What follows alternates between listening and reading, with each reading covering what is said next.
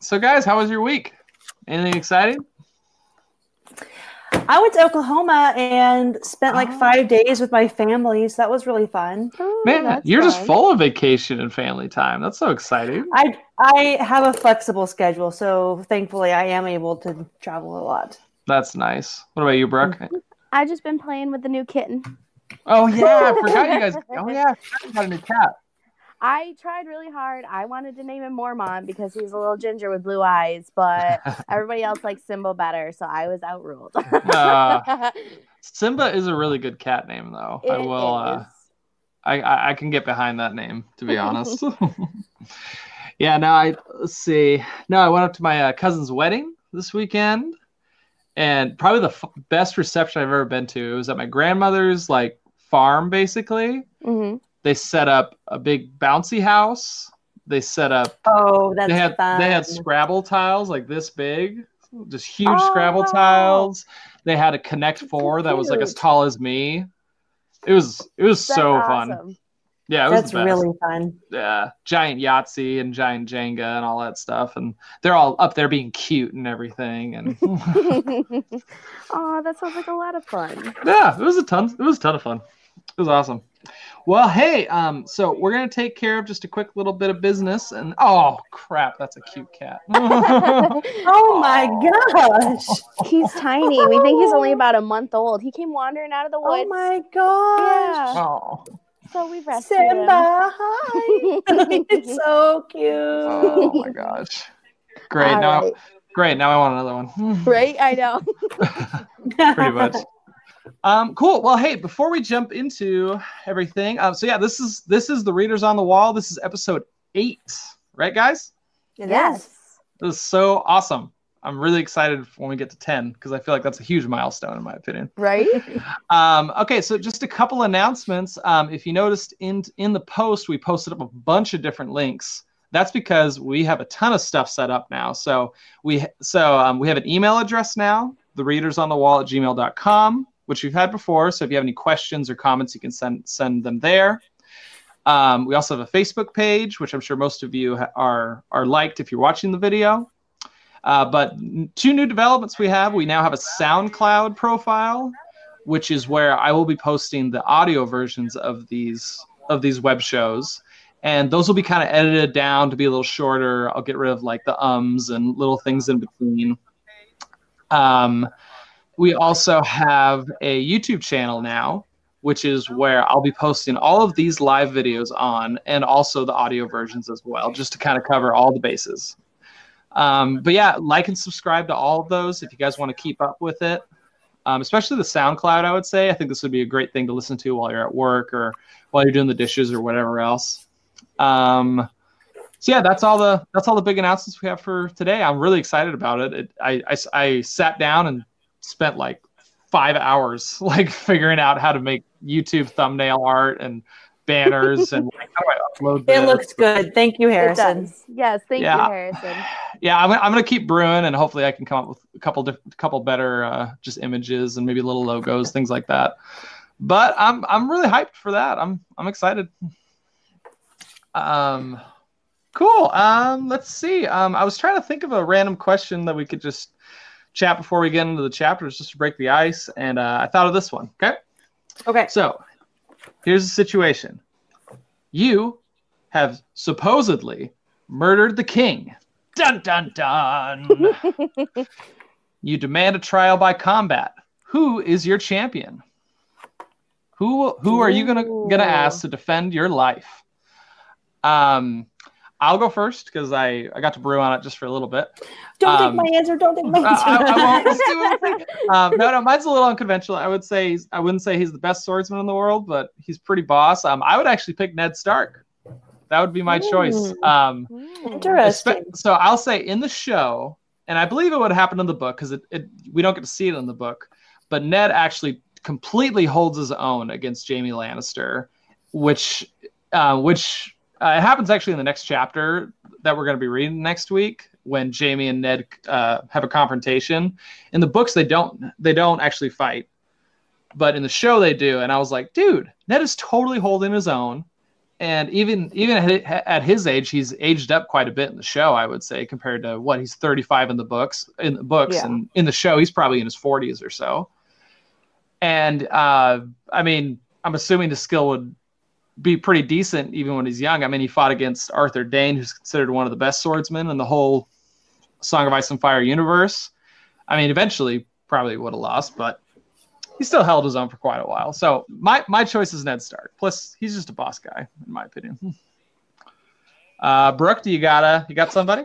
Hmm. I put it in suspense for you, Madison. You're just like, are we are we talking about like now once the shows are over we talk about where we are in the books now yeah, um, uh, anytime Any character. any Any any character, any character? character at any point in their life. i don't know i think i gotta go with my girl Arya i think she's Oh, scrappy That's I a think good. she would be a good champion. choice.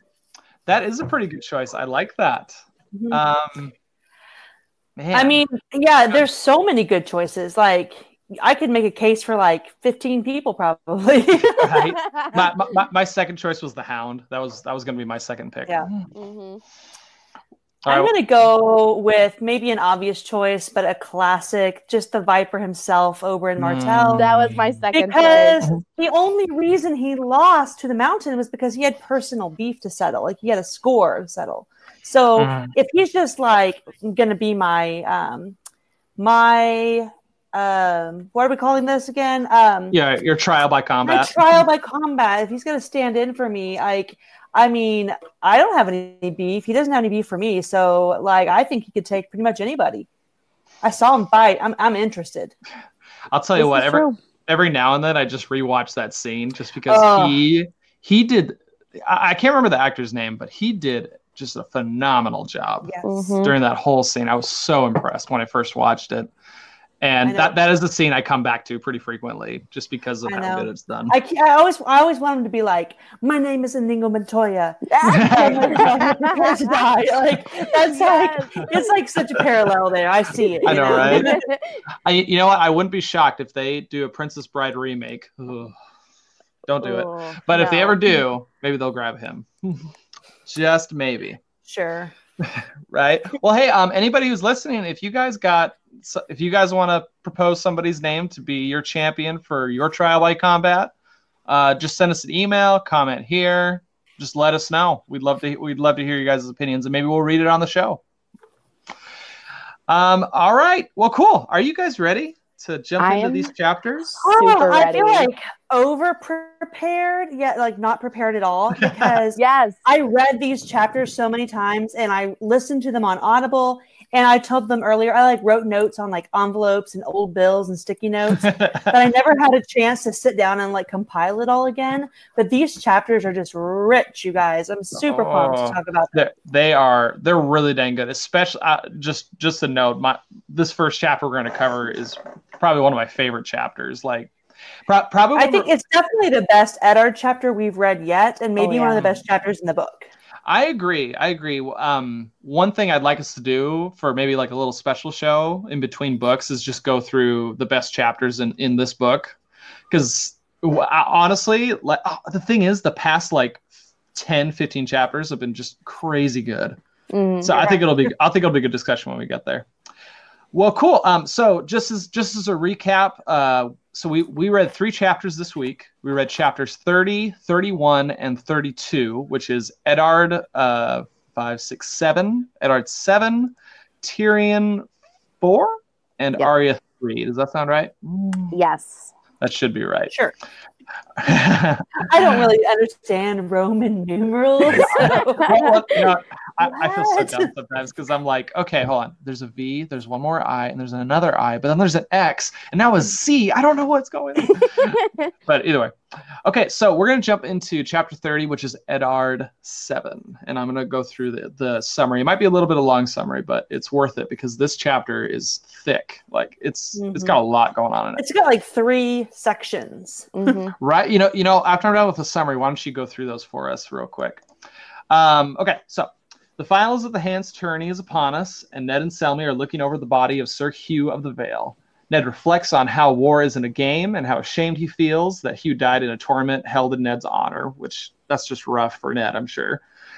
Um, they lead him to the Silent Sisters and go visit Robert, who is having some difficulties getting into his armor for the melee tournament later that day. Ned notes that the squires trying to help him are both Lannisters, and Ned fears for Robert. The squires are sent on a wild goose chase while Ned and Selmy help Robert understand that if Robert had had competed in the melee, no man would try try to harm him, but simply let him win. Robert is enraged by this. He dismisses Selmy with a threat of his life and commands Ned to drink while Robert tells him what taking the throne has done to him. He wishes to leave, turn into the Sellsword King, but uh, what stops him is the thought of Joffrey taking the throne and Cersei whispering in his ear. Robert eventually dismisses it all, and they have breakfast where they reminisce on old memories, and Ned wishes uh, life could be like this all the time. Ned heads off to the tourney and sits with Sansa. The first tilt is the Hound versus Jaime Lannister, with with, with Jaime losing quite quickly. The second is the Mountain versus Loras Tyrell, who is um, he and and just a note, Loras Tyrell, he is decked out head to toe and probably the most ridiculous outfit. it's probably so really extra. it's probably really pretty, but oh my gosh, I was just like he's so extra. pretty. You know, that's a good word. I like that. Um, let's see. So he's decked in some of the finest armor I've ever heard described. The mountain is swiftly defeated, who goes into a rage, ki- killing his own horse and then attacking uh, Loras, who is then protected by the hound. They fight until Robert commands them to stop. Then the mountain leaves. Loras comes out to the field later and declares declares the hound the victor rather than jousting for the final tilt. After the archer and melee competition, they head to the feast, where Ned asks Arya about her training and even consider even considers uh, finding someone else to train her rather than Syrio Forel. Ned heads back to his room, uh, where he begins to reflect on the dagger uh, used to kill Bran. Um, he reflects on Gendry, which is Robert's bastard. He reflects on Robert's other bastards throughout throughout the Seven Kingdoms, especially one that's in the Vale right now, which we get to meet um, in a couple couple in probably next week or the week after. Mm-hmm. Um, Varys comes to visit in a very convincing disguise and reveals that there was there was a plot for Robert to be killed in the melee, hence why Cersei forbids him from competing, which will guarantee which will guarantee Rob. Uh, oh wait, no, let me reread that again. Um, so Varys tells him like, hey, there was a you know there's a plot to kill Robert in the melee. Cersei forbid forbids Robert from doing it, from competing, which is just gonna make him do it. You know, just one of those. I'm yeah. gonna you know I'm gonna rebel against what you're telling me to do. Um, Varys has been trying to figure out what kind of man Eddard Stark Stark is is going to be, and he decides that he can kind of trust him. That Varys and Eddard are kind of like on same ground now. Um, before or as Varys is leaving, he turns and he and he turns to Ned, and Ned asks him like basically, you know, how did you know why is Jon Arryn dead? Something along those lines, and Varys tells him like it's because he's asking questions. That's how he why he died which is exactly what Ned is doing right now. So, warning, warning. Yeah, no, no, seriously. There, you know, it's really funny. Um, in this chapter and Arya's chapter, there's a couple moments that I, I literally wrote in my book. Hint, hint, hint. Like yeah. this mm-hmm. means something. Pay attention. right? So, um, so Madison, you were talking about how this chapter is kind of cut up into three different sections. What, uh, what would you say? I, I, yeah, I feel like there's kind of it's formatted in a part one, part two, part 3 mm-hmm. format. Where part one is um, Robert and the, the the important conversation that Robert and Ned have. I mean, mm-hmm. Barristan Selmy's there for a lot of it, but yeah, the Robert and Ned part. There is the tourney, and then there is um, the Ned and Varys that mm-hmm. is very important as well. So I kind of look at it in those three chunks. I mean, there's more that happens in between sprinkled in, but to me, you have your Robert and Ned, the rest of the tourney, and then Robert or, or Ned and Varys. Mm-hmm. Perfect. I love it. So, so Brooke, what did you think about this chapter, just in general? Um, I really like this chapter. Like you guys have said, there was so much packed into this chapter. It was almost like three chapters in one mm-hmm. in itself. I started out, I'm like, okay, I I read I read each chapter twice. Like I know what's going on. I'm gonna take less notes, and two and a half hours later, I'm still taking notes. You know what I mean? Like right. um, but it was it was a great chapter. Um, I, it was good to see the rest of the tournament because that's always exciting. Um, love the fight between Gregor and Sandor. It almost perfectly mm. matched the show, especially the ending, and I could just see it in my mind's eye. You know what I mean? Mm-hmm. Um, no, I, I totally agree. When I read that, I was like, they nailed that. They did a just great the, job. The, the perfect like I can visualize it right now. Just just uh, Mark Addy as Robert Baratheon standing up yelling at him, and then the Hound just Mhm. drops to one knee, and, and, And the, Mountain sword sword, literally around. just Yep. flies over his head. And I'm just like, oh, so good. I gotta read. Yeah. I should rewatch. I gotta rewatch that scene. That's a very good scene. Yes, but other than that, I like the little glimmer of hope that we got in Ned, even though it's Aw. going to be very short lived. but Pretty- yeah, pretty much. you, you, uh, you know, honestly, just a general note about this chapter. I really liked how after after um, we go through Robert's midlife crisis, which we'll we'll talk about here in a little bit. Um, I feel like Ned sort of like chills out a little bit. Like he's sitting there talking to Robert, and he's just like, "Man, we just like hashed over some great times. This is nice." And then there's even a shocking moment during the tournament. Like Littlefinger like says something. I can't. I'll have to look when we get there, but he says something, and Ned like smiles at what he said. Like like it was like I it was think they just say it twice in this chapter where they go, even Ned smiled. yes, Yeah, yeah. I don't, it was just really cool to be like, man, it's so nice to take a, just a smidge, small little break from all this conspiracy and like worrying that people are gonna die, and just be like, hey, we're just gonna have a great time for at least a little bit. Well, and I would love to be able to read this from the perspective of someone who has never watched the show, doesn't really know the story, and just read the books. Like, I envy those people because, man, that would be nice to just be like, oh, you know, maybe this is going to go well. But that's pretty, I mean, that's pretty standard, re- like, laws, though. Like, if your protagonist basically spells out like this is what's going to happen you know that's not what's Yeah, going to happen right. so so i mean it's pretty standard um Mhm. writing right there so No, I no, I I 100% agree with that. Um, so I'm I'm gonna reveal to you guys like a nerdy nerdy like um like wish I had. I would love to go back in time to when these books first came out, and so I could be like a try hard like hardcore fan and be like, oh I yeah, I know. I read this the day they came out. You guys don't understand anything, you know?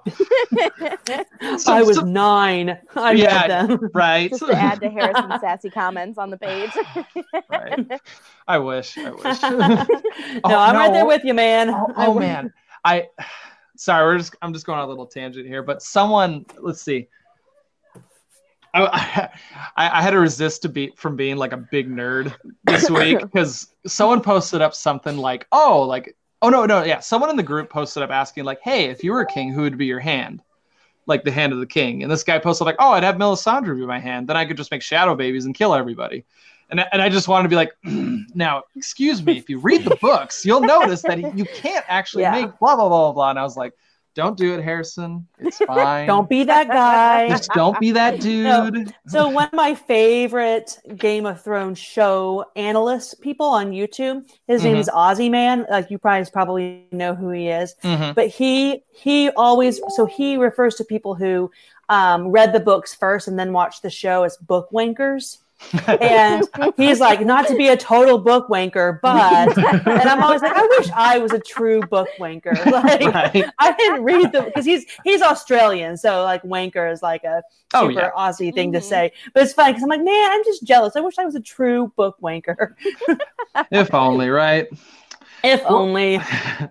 well, cool. Hey, let's um. So we're gonna we're gonna start at the beginning of the chapter, and we can kind of sprinkle in our thoughts and discussion as we kind of go through what happens in the book. Um. So the first scene we get is with um, Sir Hugh, who was um, a knight of the Vale who was killed by the Mountain in the last tournament chapter. He's he's getting prepared. Pre- his body's being prepared by the Silent Sisters, which I think this is their first appearance Mhm. in the book. I actually like that in the show we got a better look at them in the very first episode. Just as a little side note there. Yes. Um, and I and I can't remember if you guys discussed this uh, for the week that I was gone, but do you guys think that Sir Hugh was murdered by the mountain? Was it just a freak accident? Like, One what of do you my think? discussion questions that I wrote tonight was who do you think ordered the death of Sir Hugh? Because I do Mhm. believe that it was conspired. I don't think it was a freak accident. yeah, The- there's no coincidences in Game of Thrones. right. well, well, well, the thing is this, like, okay, so let let's let's take our tinfoil hats off and just assume, like, okay, it just happened. If the thing is, the mountain could totally have just done that on his own. Just right, to be because they an do they do line out that the mountain is super murdery. So like maybe he just Oh my gosh, loves yeah. killing people. right. I love that we got a a view of his home life a little bit. Like you know, right. you don't get that in the show. You don't get to learn about like all his wives and his father and you know his sister Mhm. that he probably killed. Like, like I love that they outline that because it really shows him more as like a super murdery villain, Mhm. and less just like a big beef head. Yeah, well, Mhm. it, it just kind of blows my mind how how bad and kind of evil he is. I mean, literally, when you're reading his backstory, maybe we'll read it here in a little bit, but it it it, I mean, where he lives sounds like this haunted mansion, you know, with a serial killer in it. Like it it talks about how like servants like go just disappear in the Mhm. night. His sisters are being killed. His father was apparently killed during a hunting accident which just a big note never go hunting in game of thrones Nope, Um, it's a bad idea. just a quick little list you got the mountain who supposedly killed his father on a hunting trip robert dies on a hunting trip. Sam's father was going to kill him on a hunting trip. Going hunting is a bad thing people. Just don't do Ramsay's it. Ramsay's hunts. exactly. Um but but yeah so yeah, i don't want to go we'll, we'll get to the mountain here in a little bit but so let's assume that the mountain didn't kill him just on his own.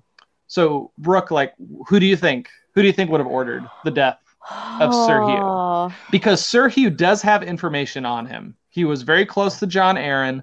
That means that sir hugh probably has some insight into his death what what Jon Arryn was up to because a lot of a lot of people that uh, ned was talking to was like oh yeah like like Jon Arryn was starting to breed dogs and was interested in that. He was reading this book that Pycelle gave him. So killing sir hugh had a purpose.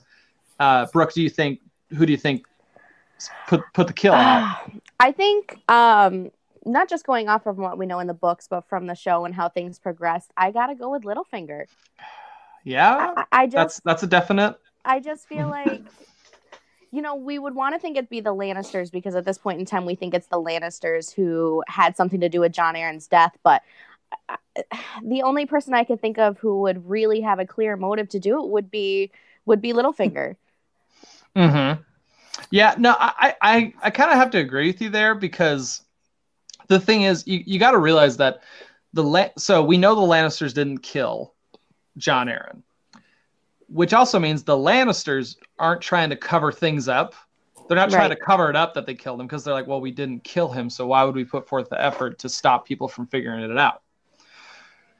Um, I mean, they are basically they're they're trying to hi- cover up the twin cest and all, and you know the Baratheon kids not being Baratheons, but to get down to the to the nitty gritty of killing Sir Hugh, like I don't know if they go, I don't know if Cersei would go that deep into it. Uh, Madison, did you have any? Do you have any extra I, thoughts I on that? I actually have a different perspective on that. Mm, So, yes, I love it. Okay, yeah. So uh, first of all, I think it's totally plausible that it could have been Littlefinger.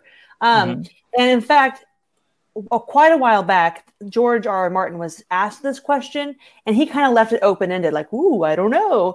Um, but I have my own theory. So um, maybe maybe it's because he's going to wrap it up someday in a book.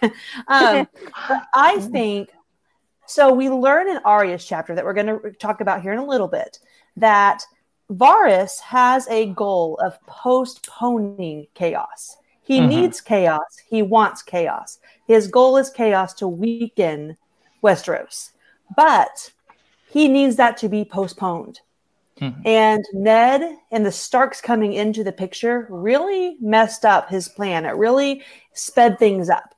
And, sp- and so I think that it could have been a um, Varys, uh, you know, a Varys and um, yeah, I think it could have. I think it could have come from the spider because yeah, he was trying to Hmm. slow down the civil war that is impending. I like that because I, I, get do too. because I guess if let's say Sir Hugh didn't die, that would have that would allowed Ned to be able to speak with him earlier. Mhm. It might have sped up his his you know invest you know his uh, Sherlock Ned you know investigation, um, which would have gave to the conclusion that the that Jaime and Cersei are sleeping together. Okay, Because basically, Ned at this it. point has a lot of pieces. He just needs to talk to somebody that can help him piece them together. And that was Sir Hugh, Stannis, or Jon Arryn. hmm And, Stannis is maybe nowhere to a little bit, but Yeah, Stannis yeah. is not is not answering his emails, and yeah, text, um, tweets, nothing. He's gone. no, he is grid. he has gone off grid. Jon is dead. Now Sir Hugh is dead. And so I feel like I think that Petyr has his own agenda and Varys has his own agenda and Cersei and Jaime have their own agenda. And sometimes the plays that the other person make just works out perfectly for the other guys. But Mm-hmm. sometimes they have to go, oh God, that, that kind of you know, this the Starks coming into the game really messed up a lot of people's plans. It did. It, yeah, it very did. I mean, the Starks were a huge wrench in a lot of plans, mainly because they didn't know, like, okay, who's like, for example, uh, at, at the end of this chapter, Varys is trying to figure out what side he's on. Like, okay, like, is he a selfish person who's trying to get power for himself? Is he going to go for the with the realm and what's best for it? So a lot of it is just people trying to figure out, like, okay, what's Ned going to do? Mhm. And I, I, I agree, like, you know, yeah, that him coming down kind of threw everything off, and everyone's trying to figure figure out what he's up to. Um, one one note I did want to one point I would say that goes into it being Cersei is the chances of Sir Hugh and the Mountain actually jousting against each other. I Mhm. mean, I mean, I, I don't know, I don't know how that. I, I don't know anything about medieval jousting. I don't know how the lists are made. I don't There's know if it's just bracket like style. yeah, yeah, I'm assuming it's you know Like- generally bracket style, but like I don't March know. Madness. yeah, right.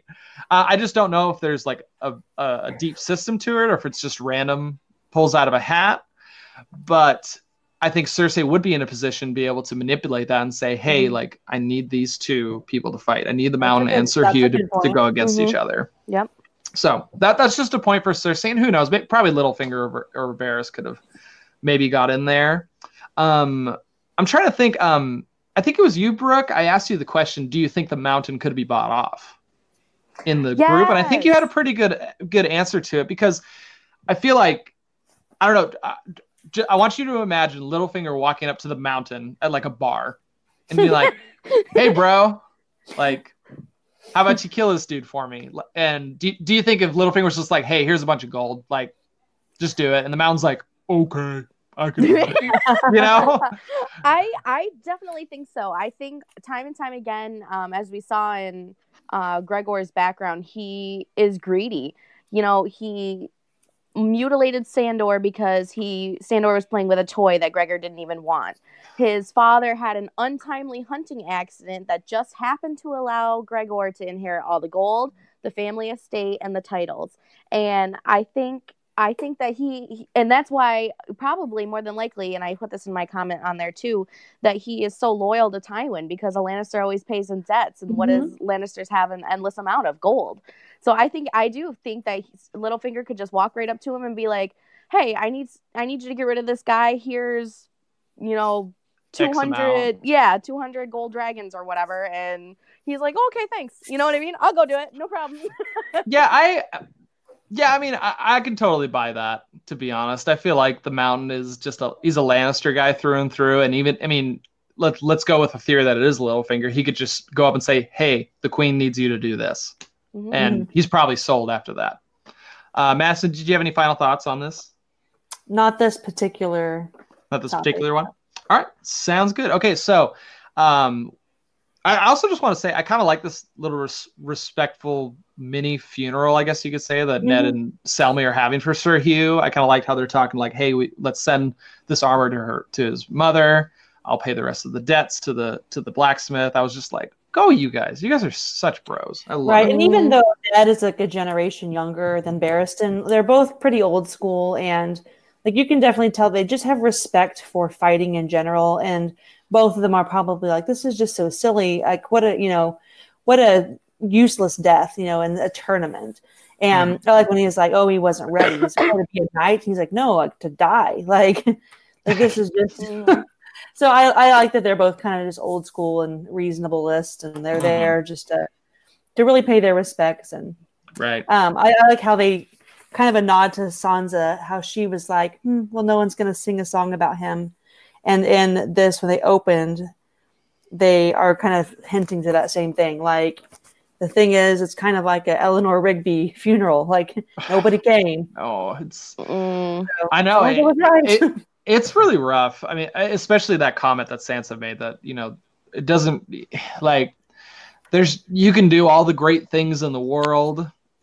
Well, you know, you know, honestly, I, I was listening to a podcast that kind of compared this to um, Stannis Baratheon.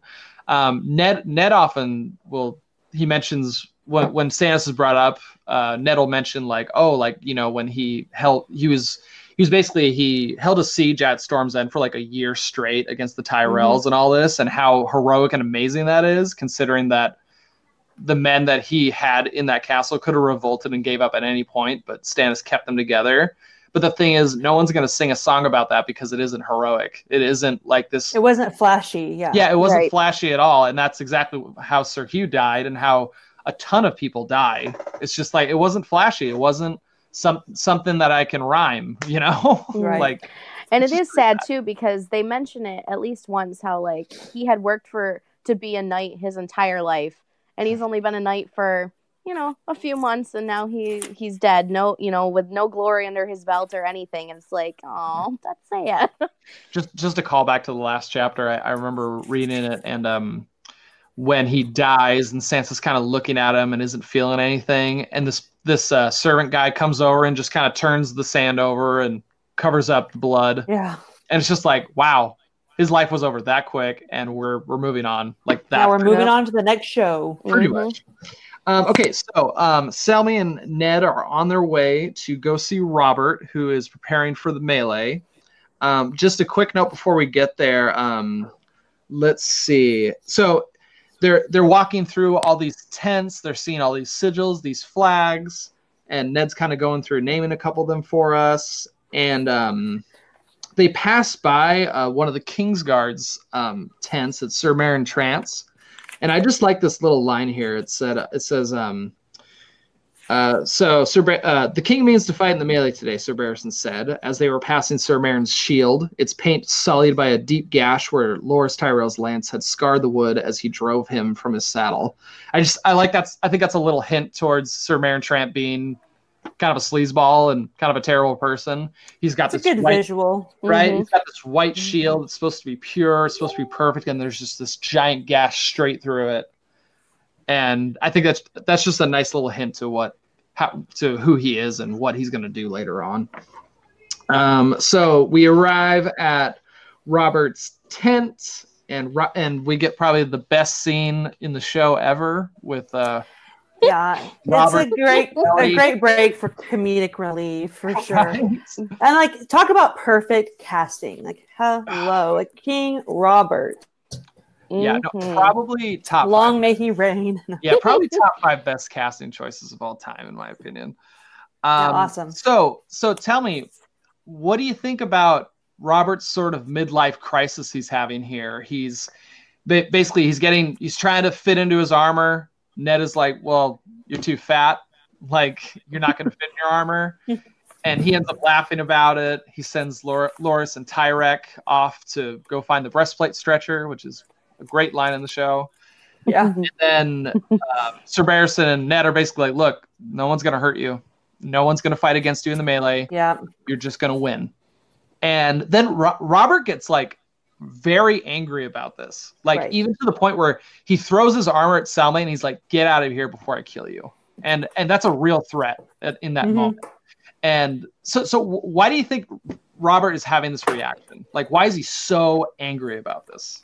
I think it's a great comparison of the difference between Joffrey and Robert. Whereas Joffrey's like, no one would touch me. I'm the prince. How dare you? And Robert's like, Well, what do you mean they wouldn't touch me? Like, I want to fight. I'm a man. I'm a warrior. Mm-hmm. And um, yeah, like he just he just hates being king. It's not at all like he thought it was going to be. He wanted, you know, he didn't think this all the way through. And the fact that Lyanna died and, you know, he got his songs. You know, he, he mentions this a few times that he wants these songs to be sung about him. And um, you know, he probably hates these songs that are sung about, uh, you know, Robert's Rebellion now because this reminds him of like when he was cool and when he had, you know, something to fight for and he was, you know, swinging his warhammer and, and, you know, just he was the man. And now he's like, God, I hate my life. Like I'm fat and I'm old and you know i'm basically a failure as a king. I'm kind of backpedaling now. Ned can you help me? I think it's just all just a huge reminder to him that this is not what he thought it would be. So yeah like he wants to, like you know i love this. I would love uh, to see some fan fiction or something about the sellsword king you know he just so desperately wants to escape this life. But you know what's holding him back? The idea that he knows that his son is a horrible person. And the only thing worse than having to live out this nightmare himself would be he has a conscience still leaving all of westeros to cersei basically Mm-hmm. Um, so yeah, he does. I guess it's somewhat redeeming that he has a conscience and like thinks about, man, I cannot let Joffrey be a king. But then he kind of stops right there. Like he doesn't do anything with that. Like he were, you know, they make the connection. They're like, oh, well, when you were a kid, you were kind of a little shit too. But he was fostered by Jon Arryn. And he makes the connection that Joffrey is a horrible human being. Yet he just stops right there with his obligation to that.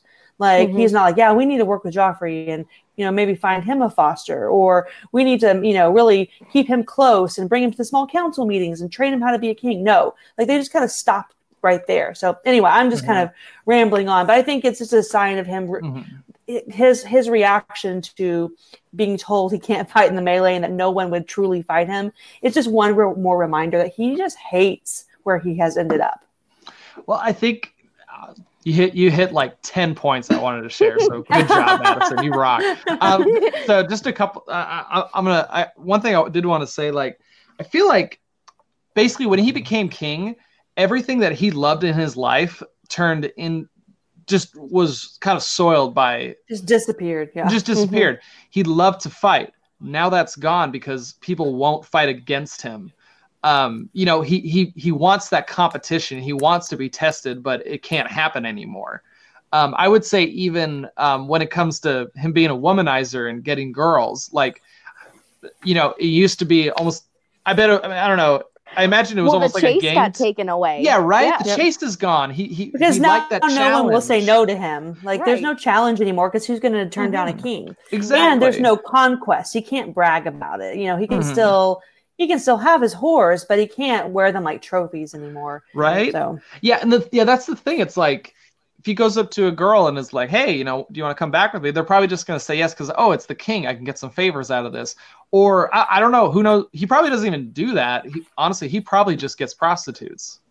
You know, it's it's like okay, like this thing that I used to love, this chase for women, is gone now because I just pay for them now, and it's just it's just a damn shame. like, I just, yeah. I'm, I'm serious. Like Robert has this like very in the I don't know maybe not maybe not in the background's the right word, but his life is really tragic to me. It's just like it is, man, especially because like, he's I think he's like borderline abused by Cersei, you know, in in, in a sense, mm-hmm. and yeah, it is it's sad because he lost Lyanna, and I think you know we have to wonder does he love Lyanna or did he love the thought of her? Mm. Well, because it goes I to had... show right here that he didn't really know her at all. Uh huh. well, I wrote that down. that I feel like he still has this unhealthy obsession for her because it's his justification for being so miserable. Had he not mm. started the rebellion to get her back, he wouldn't be in this situation. So he has to hang on to that obsession because otherwise, what was it all for? What was it all for? Right. Exactly. Well, that, that, well, that's the thing, because like basically the, the rebellion didn't lead to anything that Ned and Robert wanted.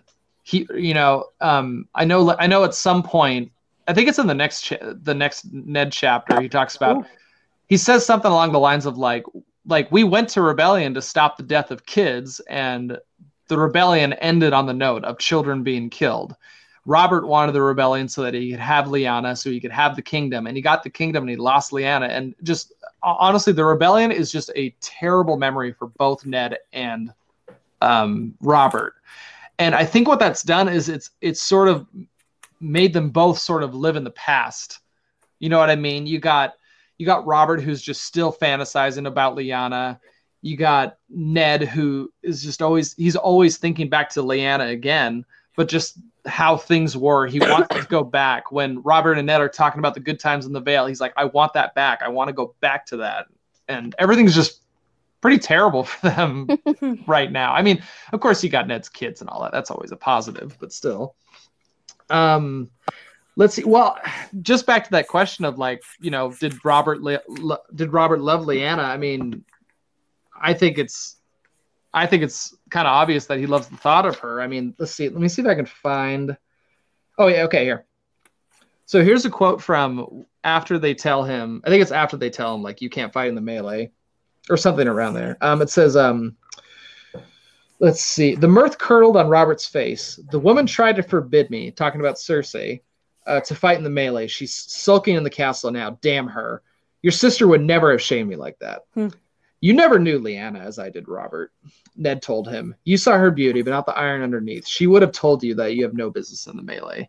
And I think that's just damning evidence that Robert didn't really know her, didn't know as much as we think that he knew her. Well, and it's like they were betrothed. They weren't dating, you know? Mm-hmm. Like like it's it's not like I think it was this, this big romanticized idea in Robert's head like I think mm-hmm. he was obsessed with her, but it's not like they had a long-term romantic relationship where they, you know, they, you know, loved each other. They were betrothed. It's different. So you know, mm-hmm. we all well, know, it was we all love someone else.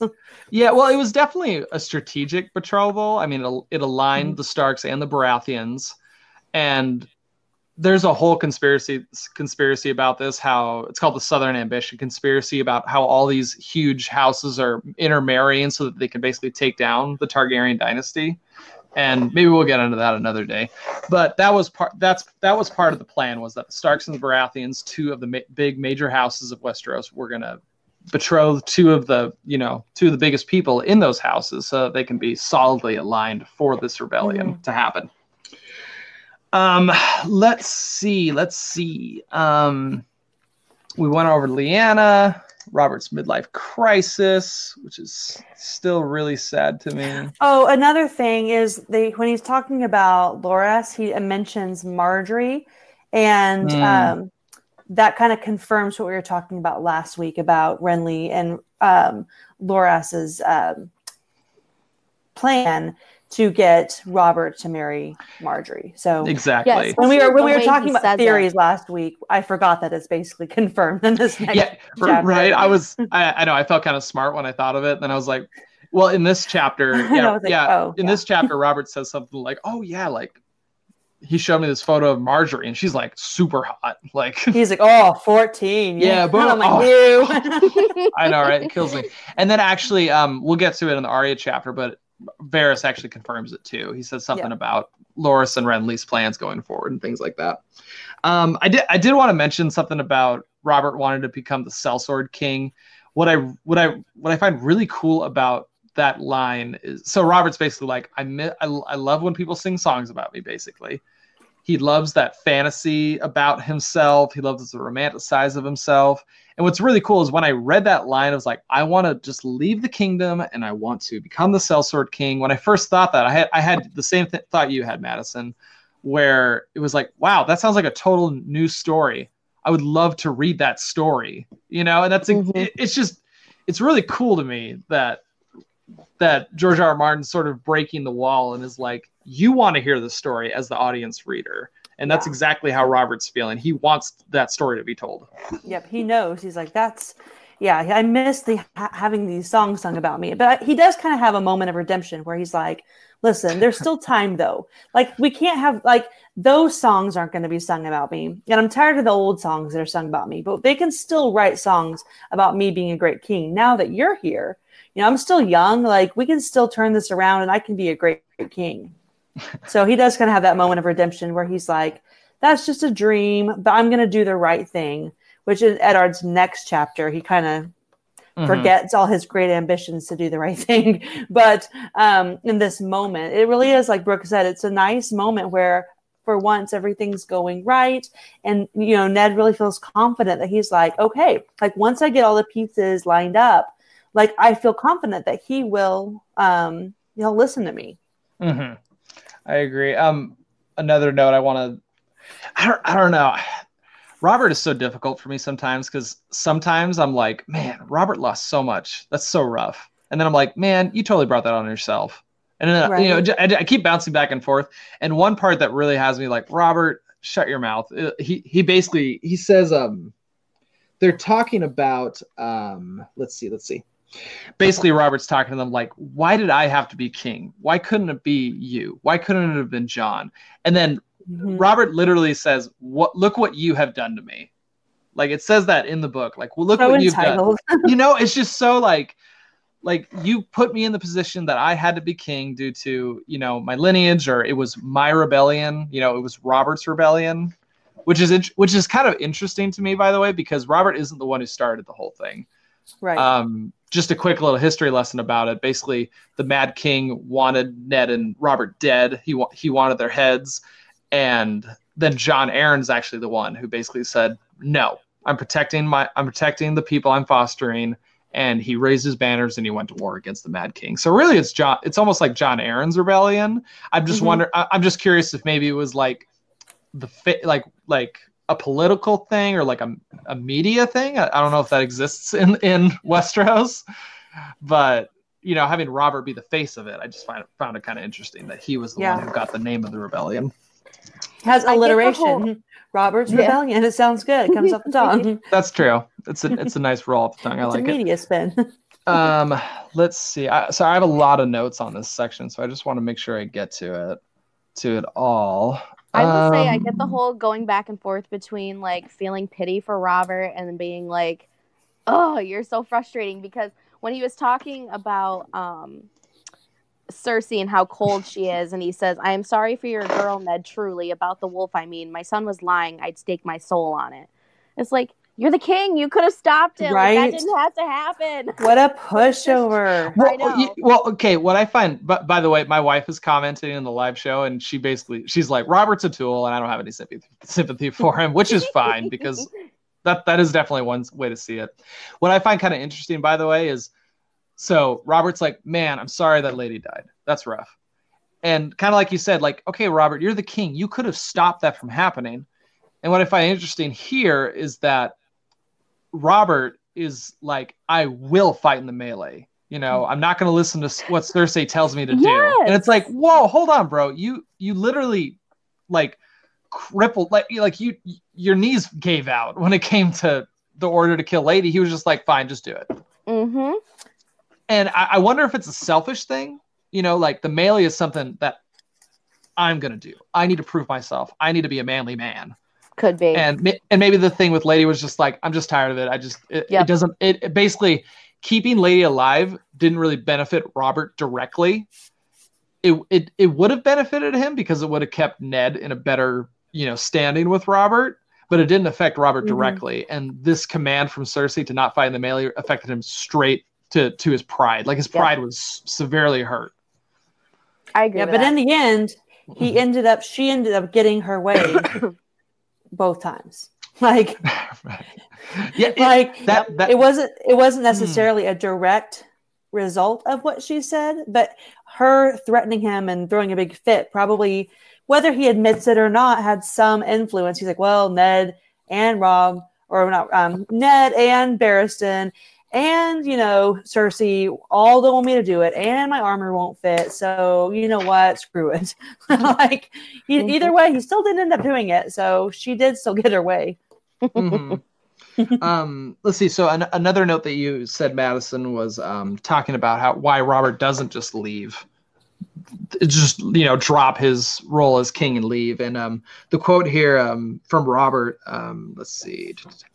So let me tell you a secret ned more than once I have dreamed of giving up the crown, take ship for the free cities with my horse and my hammer, spend my time warring and whoring. That's what I was made for. The Sellsword King, how the singers would love me. You know what stops me? The thought of Joffrey on the throne, with Cersei standing behind him, whispering in his ear, My son, how could I have made a son like that?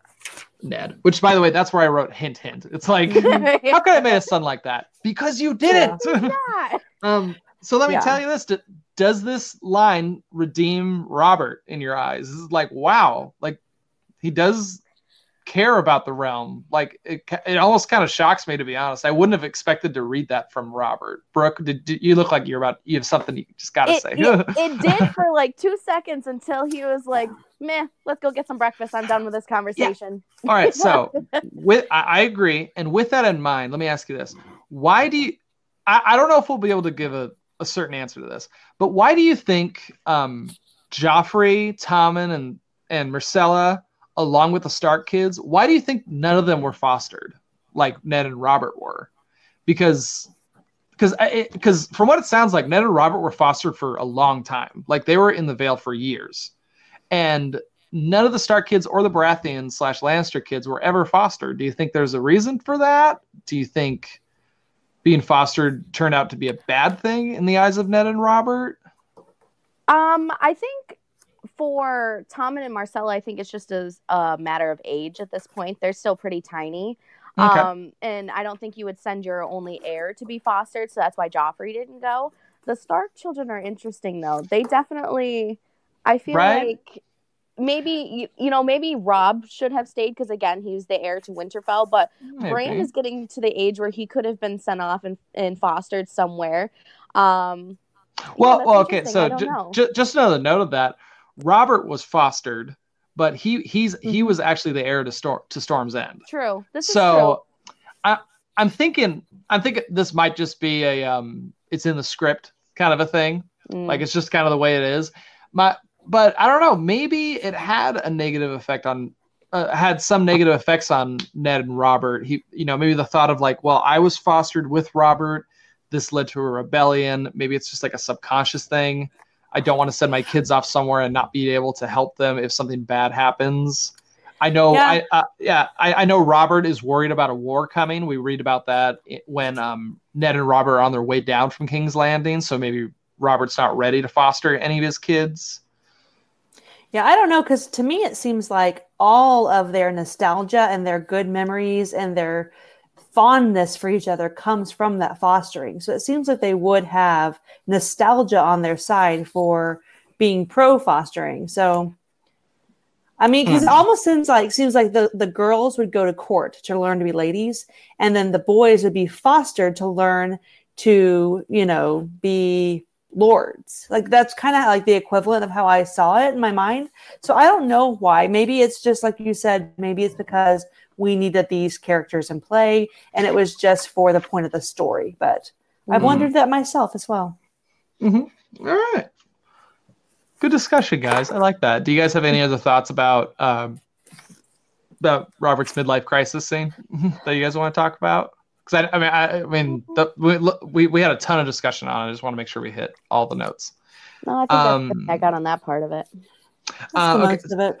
Um, I did have one note. This actually is going to connect back to the previous chapter that I wasn't able to discuss with you guys. Um, let me see if I can find it just real quick here. Okay.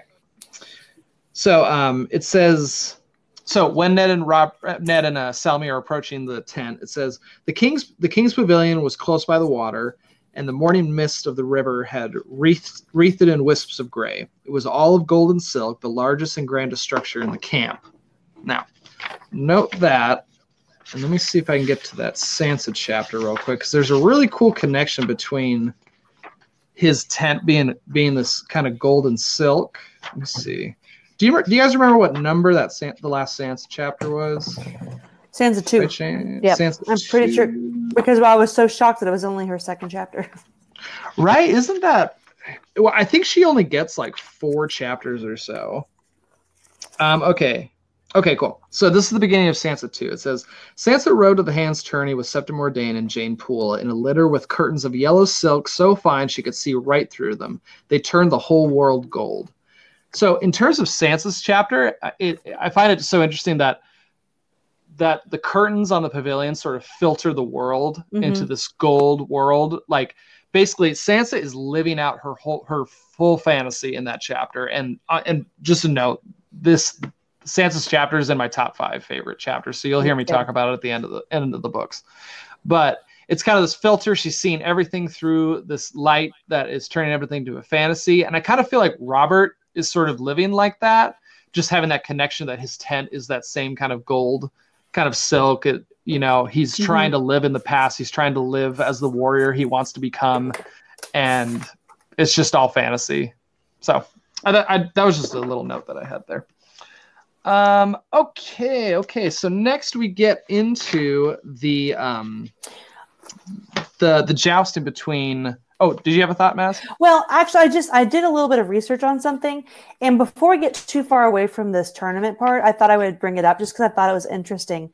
Um, I looked up some um, conversions on golden dragons to like modern day currency, and it absolutely blew my mind.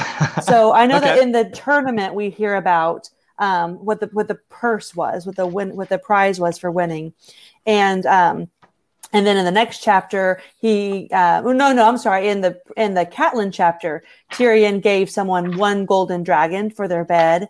And so we, we, we may mention golden dragons a lot recently. So Mhm. um, so this says that one golden dragon equaled 210 silver stags, and 210 silver stags equaled no, sorry, hmm.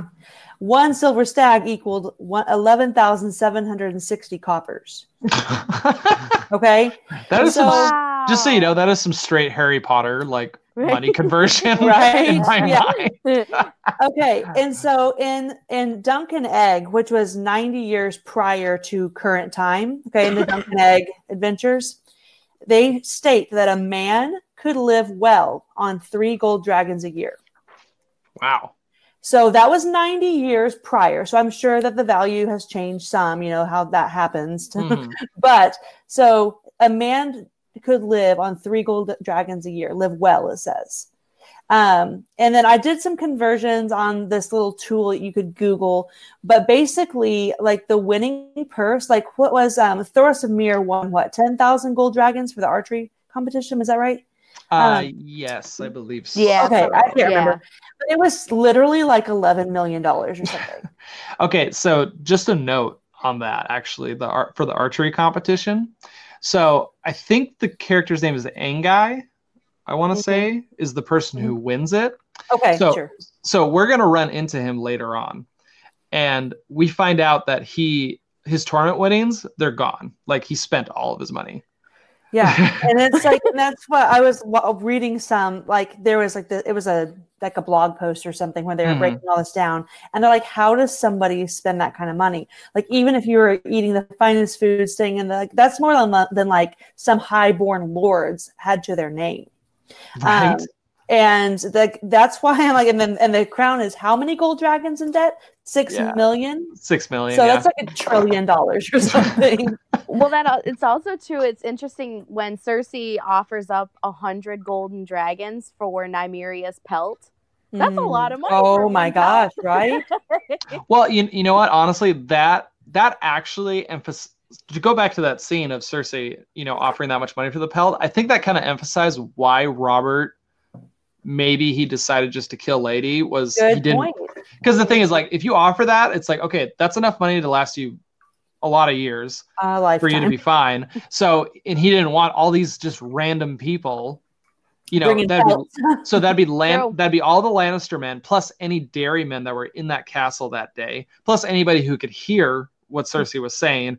Imagine all those people just rushing through the lands looking for this little scared girl and her wolf, and they got blood in their eyes because they're like, I gotta, I've got to get this wolf so that I can get the money, so on and so forth. So yeah, that's a fortune, basically. yeah, that's like a that's like a fourth of a point to Robert for me. I'm like, okay, I understand why you did that, and I think it was. I mean, I mean, killing Lady was still not okay, but for him to find out, like, okay, I don't want that to happen. All right. Oh, That's- and that's something else during the um the tournament scene before we move on that Mhm. like I can give Ned some slack because like you you know you can't expect everyone to be as observant as a reader is, Mhm. but um Renly does say in Mm. at the tournament that if um if Tyrion were here, I would be another hundred gold dragons richer. Because it's like basically known amongst them that Tyrion would have bet on his brother. Mhm. And I'm guessing because even though Petyr, um, yeah, Petyr Baelish tells that to Catelyn in their conversation, we have to assume that Catelyn relayed all that information to Ned. And so in his in his chapter from his perspective we hear that happening. And so you kind of you want to be like Ned like listen. Like Mhm. they're like they're giving evidence right there that like you know the information you have is false but he doesn't pick up on that Yeah. but again you can't really hold it against him because Right. we are being super observant and Mhm. Well- he's just trying to have a good time Mhm. Well, I, I also remember um I don't like so so we get that hint in this chapter and then in Tyrion's chapter Tyrion basically says like I would never bet get bet against my brother. And I remember when I first read that I was like that makes so much sense and I feel like an idiot that I didn't see that. Mhm. Right. So, you know, just But on that first Renly- reread when you're not yeah looking really who has it. no love for tyrion you know no Mhm. you know preference or bias or anything was like oh if he were here i would for sure have made another hundred thousand or hundred gold Mhm. dragons um so, so, so that happened that so um that happens after the joust between Jaime and the Hound. Mhm. And by the way, I, I do just like the little humor they put in here of Jaime having his helmet like twist around Yeah. and he's like flailing around trying to go, you know, find a way to get his helmet off. I was like, man, I, I feel like that was Grim definitely like, I'm just gonna like poke Jaime right now because he's kind of being an ass and you know, let's just make fun of him just a little bit there. Um, okay, so next comes up the the big the big scene. This is where um the the Knight of the Flowers, Loras Tyrell, and the Mountain are gonna joust.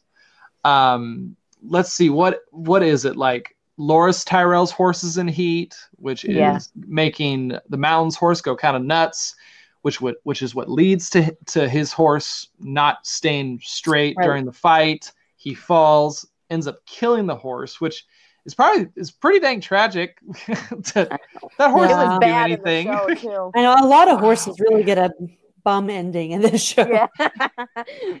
You're right, especially yeah. Tyrion's chapter, his horse is getting eaten eaten at the very Yeah. beginning of the and a lot of That's horses bad. die in that chapter you, you know, I, I will say this: what I what I kind of liked about ju- in, the scene with the you know the death of the horse. I feel like I feel like it was very set up of good guy and bad guy in this scene. You know, you had this elegant knight who's who has freaking flowers like sewn into his cape.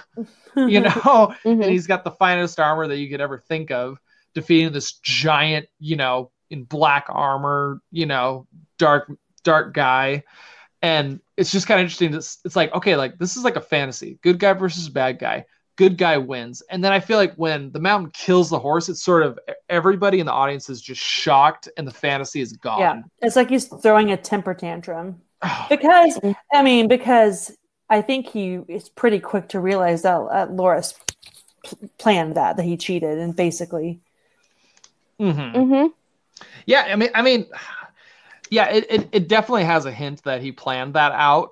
I Which I think think- he did. Yeah, Oh, which yeah. I, think which he I think he knew like I'm gonna die unless I get crafty. yeah well well and which i find pretty unsportsmanlike but I- i think Right. i think that's i think honestly i think that is also another little hint that you know just like our view on Loras is mainly through Sansa. That's the most of the interaction we see is with Sansa. And once again, we have that those ro- rose-colored glasses on from Sansa talking about how amazing Loras is. And maybe this is a little hint that like, hey, he's not all that he cracks up to be.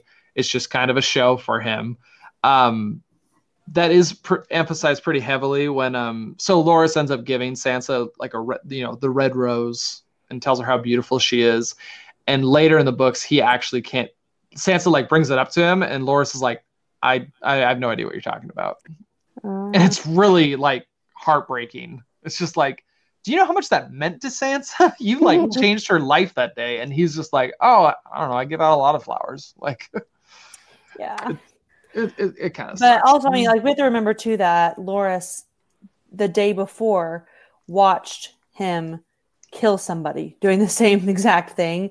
So it may have made him be like, "Listen, guys, that's like, a good point we need to think outside the box because I'm going to end up with a big splinter in my jugular if I don't right if I don't get a little crafty here."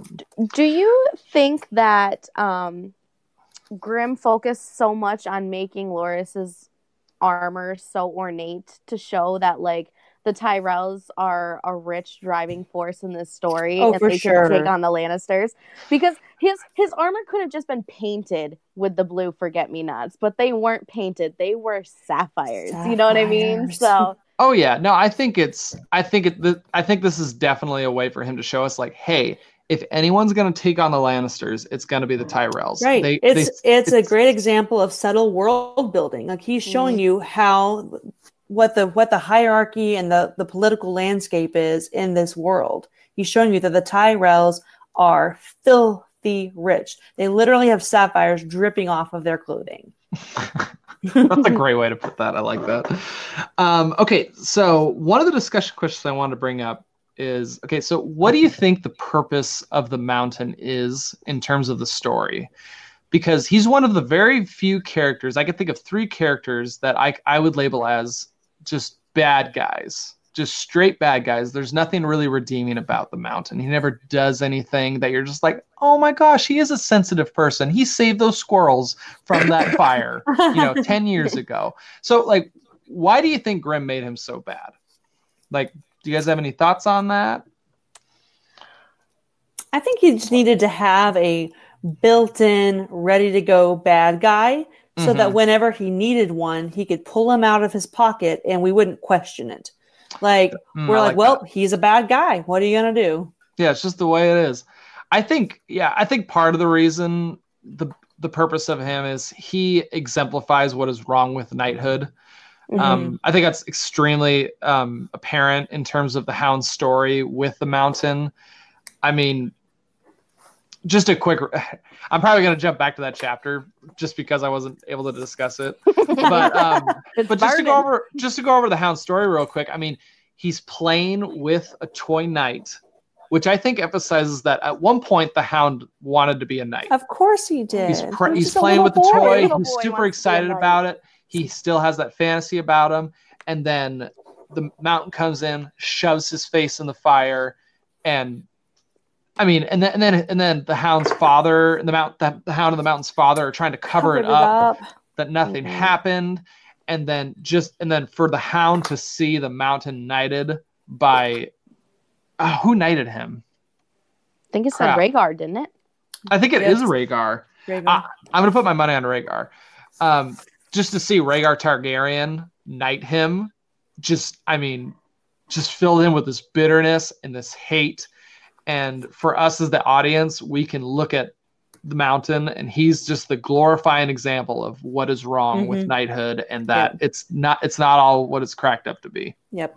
And him being pure bad also helps with Sandor's character development as well. Mhm. Like we are able to relate to him and sometimes sympathize with him because now we know that he's had this experience with someone who's just pure evil. Mhm. yeah, yeah, it gives us an enemy for him. Mhm. It gives him, you know, So no matter Yeah. how bad he Yeah. is, we think, well, there is reasons behind. It may not. It may not ju- always justify what he does, but it is a valid reason to point to his trauma with what he went through. hmm I agree. So, since we're since we're talking about the hound and the mountain, so what happens is um, the mountain is defeated by by Loras. The mountain kills his horse. He grabs the sword and goes after. Or the mountain grabs his sword to go after Loras, and Loras can't get his sword out in time. He's knocked off his horse. The mountain goes for his kill, and the hound shows up to defend him. Now, um, so the fight's going on, and what I found the what I found interesting is here. But by the way, just so everyone is aware, this is Clegane Bowl right here. So if we don't see it again, it's okay. like Yeah. it, it's fine if that scene in the show doesn't happen in the books. I think it was a decent scene. Just my opinion. I was happy with it. Yeah. I was fine with it. Um, if it doesn't happen again, we already had our We got one, Bowl. That's right. right here. Mhm. Um, okay, so the quote here during the fight says, uh, "The mountain pivoted, pivoted in wordless uh, fury, swinging his long sword in a killing arc with all his massive strength behind it. But the hound caught the blow and turned it. And for what seemed an eternity, the two brothers stood hammering at each other as a dazed Loras Tyrell was helped to safety. Thrice Ned saw Sir Gregor uh, aim savage blows at the hound's head, he- head helmet." Yet not once did Sandor send a cut at his brother's unprotected face. So, so we know that the hound hates the mountain. He hates his brother. We're in a situation where the mountain is kind of got gone blood crazy. He's trying to kill the hound, and yet the hound isn't trying to kill him back. So why do you think the hound isn't trying to kill the mountain right here? Why isn't he just going full ham? I mean, because because think about this. Let's say the hound end up killing the mountain in this scene. I doubt anyone would be like, "Oh my gosh, the hound totally murdered the mountain. Arrest that guy." Yeah, because it was in a competitive, you know, spectator format, and Mhm. because I mean everyone could clearly see what just happened. Yeah, so Right. so he has a perfect opportunity. I mean, he could totally get away with it. So why do you think the hound didn't didn't try? I don't know, especially since from this point on, his whole life goal is to kill his brother. That's why I'm like, no, that wasn't Clegane because he had he didn't kill him. right? I'm. I, I don't have a definite answer, but I'm curious if him telling his story to Sansa had an effect on it. hmm. I don't know if may, maybe the Hound was like, I don't want to stoop to the levels of my brother. Maybe, maybe it. I don't know. Maybe it uh, brought some hope back into the Hound, thinking maybe I can be as noble of, as, of a knight as a you know be a true noble knight without actually being one. And Yeah. if I go after my brother like this, I wouldn't be. Or maybe he's like, dang it, I just told somebody my true motives. True. And not just anybody, the daughter of the hand of the king. Dang it, now I can't kill him. Well, well, you just ruined that whole thing. That's it's a debate show, Harrison. yeah, well, I guess. I guess. I, I don't know. I feel like I don't know. I, I definitely think that his co- the conversation he had with Sansa, I think, had a, an impact on him. Well, for sure, because I feel like from that point on, this is when we get to see glimpses of him being having soft, at Mhm. least at least potential for Mhm. for kindness or moments of softness. So he obviously has a special relationship with Sansa, and so may yeah, I, I like your version better. Just FYI. Yeah, I, like I I don't know if that's the the the real answer. I might maybe I'll do a little research on that, but I think that is definitely a question that just you know that is worth looking at because Yep. just like all the points I laid out, he totally could have killed the mountain right there, and no one would have batted an eye at it. right. Right. Um. Okay. Cool. So, um, is there anything else you guys have on? That Want to talk about the about the ha- the the mountain and Loras and all that? I don't think so, but it was a No, cool scene. so. Cool. Mhm, It was a great scene. I Um, keep saying scene because it's a scene in my mind, you know. Right, right. right. Um, let's see. I think I uh, let's see. Oh, just a note, by the way. I like how um, when the joust between Loras and the Mountain begin, Sansa's like, "Oh, father, don't let him hurt Sir Loras," and I'm just like, "What do you think Ned is supposed to do? Like, right. is Ned just gonna be like, "Oh, okay, I'll get up and you know protect him"? I guess. Like, I don't know. It, it was just kind of interesting to me. Um, let's see. We talked about that. Okay. Um, so next up, we we um we get to see the melee and the archery competition. Um, one note that I I want to make on the melee that I kind of found interest I found interesting was let's see if I can shorten it real quick. Um, so the melee went on for for three hours. Near forty men took part. Free riders and hedge knights and new made squires in search of the of, of a reputation. They fought with blended weapons in a chaos of mud and blood, small troops fighting together and then turning on each other as alliances formed and fractured until only one man was left standing. The victor was the Red Priest, Thoros of Myr, a madman, a madman who shaved his head and fought with a flaming sword. Just so you know, I, I kind of secretly want to be in a melee because that sounds really intense. but I feel like um, this is probably stretching a bit, but I feel like this whole melee scene is like a mini synopsis of what's going to happen in these books. You know, just they're talking about the war, alliances forming, betrayals happening, and then who's the guy standing at the very end? It's Mhm. Thoros of Myr with his flaming sword, basically a symbol for Azor Ahai that he is going to be the victor in the end. So, just Um, I don't, I, I For found that. visual reasons, the melee is that like what we saw um, in the show when Jorah fought to be the last one standing in front of Daenerys. Um, probably something similar to that. Probably just with a lot more people. Yeah, it's got a bunch of people in a Mhm. in a coliseum, and they Oh. just fight till there's one man What I- left. What I always what I thought about when I saw this was have you ever seen Shrek? At the beginning when Yeah. he goes to Lord Farquaad, Yes. Farquaad and he's got to fight everybody. That's the melee. It was a That's wrestling ring. Just just just admit it. Yeah, that's Um, funny. so just a note about the melee. Um, so to go back to to Robert and Selmy talking to to Robert about it, um, I found it kind of funny that Ned's like, "Oh, like no one's no one will hurt you in the melee. You're just gonna win." When when in reality there was a plot to kill Robert, hmm and it's like, "Oh, so someone would have hurt you and someone would have killed you." And another, I, I don't have an answer for this, but I am curious who was supposed to kill Robert. Like, I feel like Cersei would have had to t- to pick a person or a few people and tell them, "Hey, I will pay you to kill Robert." Like, like who does she trust enough to do that? Right. Because because I feel like Cersei wouldn't leave it up to chance. I don't think she would have been like, "Oh, just he'll just go in and he'll just happen to die." You know, I feel like she would have to set it up in a way that he he would end up being killed. So I don't have an answer for that, but I just I think it's something to keep in mind. Um, let's see, let's see. Supposed to kill Ryan. Okay, so um, so after the tournament, we do get a small meeting between Ned and Arya. Arya's bruised up.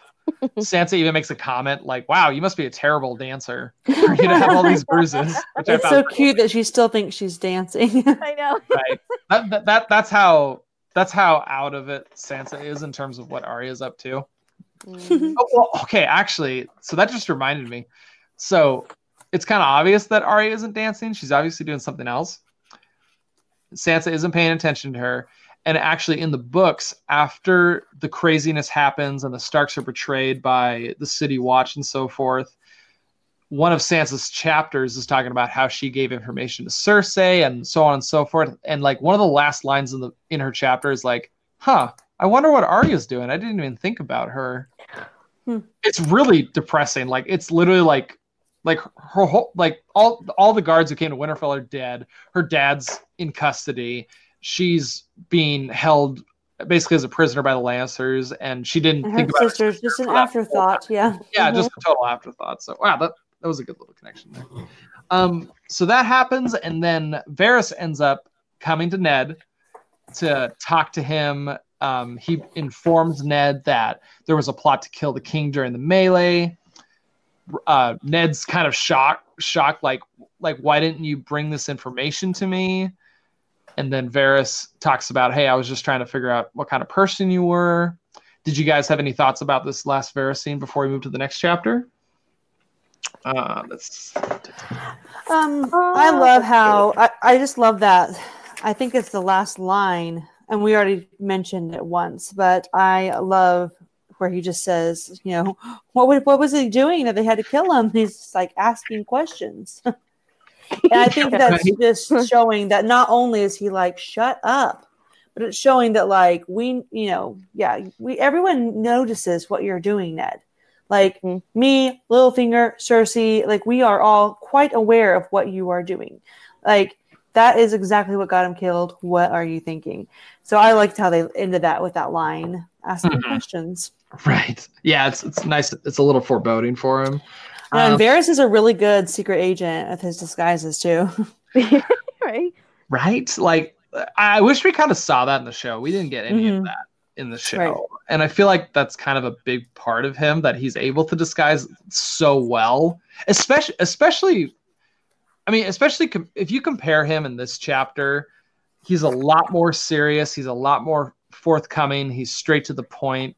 And when you compare him to like when Ned first met Varys, I mean, he's all you know. Varys is like, "Oh my gosh, poor Joffrey," and I'm gonna shake your hand and leave powder stains on your sleeve, and you know, like you- you're just like this guy is such a creep. And then you read this chapter and you're like, dude, Varys is in the game. Like he is on top of Mhm. it. He's moving his chess pieces. He's making the move to trust Ned. I mean, it's a big, big deal. Um, let, let's see. I just had a couple little things in this chapter. Um, I find it interesting that um, it talks about so so Ned's kind of going through, you know, the plot to that the plot to kill Bran, the dagger, things like that, and he mentions he's looking out the window and he sees Littlefinger's light on in his room, and I was like, that's interesting that Littlefinger can look into the tower of the hand. Like, you know, Littlefinger went up there and was like, "Oh, look all these people who can spy on you." Like, you know, that's Cersei's spy and that's Varys' spy, and it's like, dude, Littlefinger can literally watch you. like, yeah, doesn't have to Yeah. send a spy. He isn't that himself. just like a little obvious there? Um, I also like how um, Varys is talking about the plot to kill Robert, and um, he mentions um, Thoros of Myr, and he says, um, amidst all that chaos with horses screaming and bones breaking, and Thoros of Myr waving that absurd fire sword of his. I think that's just a little hint to Varys' hatred of the Red God. Mhm. I thought that was just a cool little thing he threw in there. Yeah. um let's see. My last note is um so when when Varys let's see. Do I, let me see if I have that underlined real quick. Yeah um so Ned so Varys tells Ned of the plot. Ned felt his anger rise. You knew of this plot. Yet you did nothing nothing. You didn't tell me. It says that he's shocked by it. And I it's kind of an interesting parallel to Robert. Um Ned views himself as a trustworthy person, that he's going to do the right thing. He's an honorable person, so he's shocked when people don't trust him. And I think Robert is kind of the Yeah. same way. You know, he's like, I'm a strong guy. I can take care of myself. I'm going to fight in this melee. And then he's shocked when someone tells him he can't. So I think that was just a cool little connection between the two. Um, did you guys have any last thoughts on this chapter before we move to the next one? Um, I can't. just by- to by kind of pick up where you left. Oh, go ahead. No, no, I was just saying it's. We've already been talking like an hour and twenty minutes. I know. I. Um, uh, yeah, actually, God, I've never no. What I'm going to say, I can say in Arya's chapter. So let's go. Okay, sounds good. So, next chapter is Tyrion 4, which is chapter 31. Uh, the summary's pretty short, but um, so we catch up with Tyrion. With Tyrion, his horse is currently being butchered for meat, which is really depressing because Yeah, Jaime gave it to him for a birthday present. So it's like, oh man, he's like, that's my favorite horse. right? Once again, another horse dying. Um, he reflects on his capture at the inn at the inn at the crossroads with contempt. While Tyrion wasn't too worried as the news of his capture will spread, little did he know that Cat, uh, Catelyn spoke loudly of going to Winterfell while actually deciding to head towards the Eyrie. After discussing their travel plans, Tyrion tries to help Catelyn realize that Littlefinger isn't to be trusted and that he lied about Tyrion ever owning the dagger. They are then attacked by the mountain clans that live in the Vale, and Tyrion ends up saving Catelyn. Afterwards, they leave the bodies to the Shadowcats, and Tyrion Tyrion tells Catelyn that he would never bet against his brother in tournaments, meaning he never owned the knife to begin with. So, Brooke, why don't you hit just hit us with some first impressions? Um, I had some love for Catelyn in this chapter because she outsmarted the Tyrion Lannister, and Right. I did not see it coming. I was like, why is she announcing where they're going? Like she knows that somebody's going to say something, and then when it came up, I'm like, I get it. it makes so much sense. It makes sense, right? but It was no, a pretty I, good, um, it was a pretty good play by her for sure. it was. It Mhm. was. I I thought I liked the battle scene. It was our first battle scene. I felt like it did drag on just a little bit, but it was still. It made me more bloodthirsty for the battles that are going to come up. You know what I mean? Right. Bloodthirsty. That little, that little taste. Yeah, no, I I had a great time reading this this one. Um, what I find, just a note on Catelyn, um, you know, um, outsmarting Tyrion. I find it kind of interesting that Tyrion. It, I don't know, just reading it, I get the feeling that Tyrion isn't upset that he's captured. He's upset that he got outplayed. Yep. Right. Like, And Mhm. he, even- he even says that. I mean, Mm-hmm. he's just like, dang Yeah. it, why didn't I see that coming? Yeah. So so why do you think he's upset about that? What what like I feel like if you're captured, I'd be pissed off that I got captured. But he's just mad that he got out. I think he's just confident that he's not going to die. So, like, why waste any energy overall being just so afraid and scared? Like, he obviously takes it and makes the best out of it by using his his wit and his charm and his conversation skills to kind of get promoted out of the burlap bag. Um, but he's never worried that he's going to get murdered. I guess he wasn't really accounting for being um, in a battle on the road, but you know, take that out of the equation. He's not worried about being murdered because he knows that she needs him as a pawn, and that even if he makes it as far as whatever her destination is, like his father will send riders after him.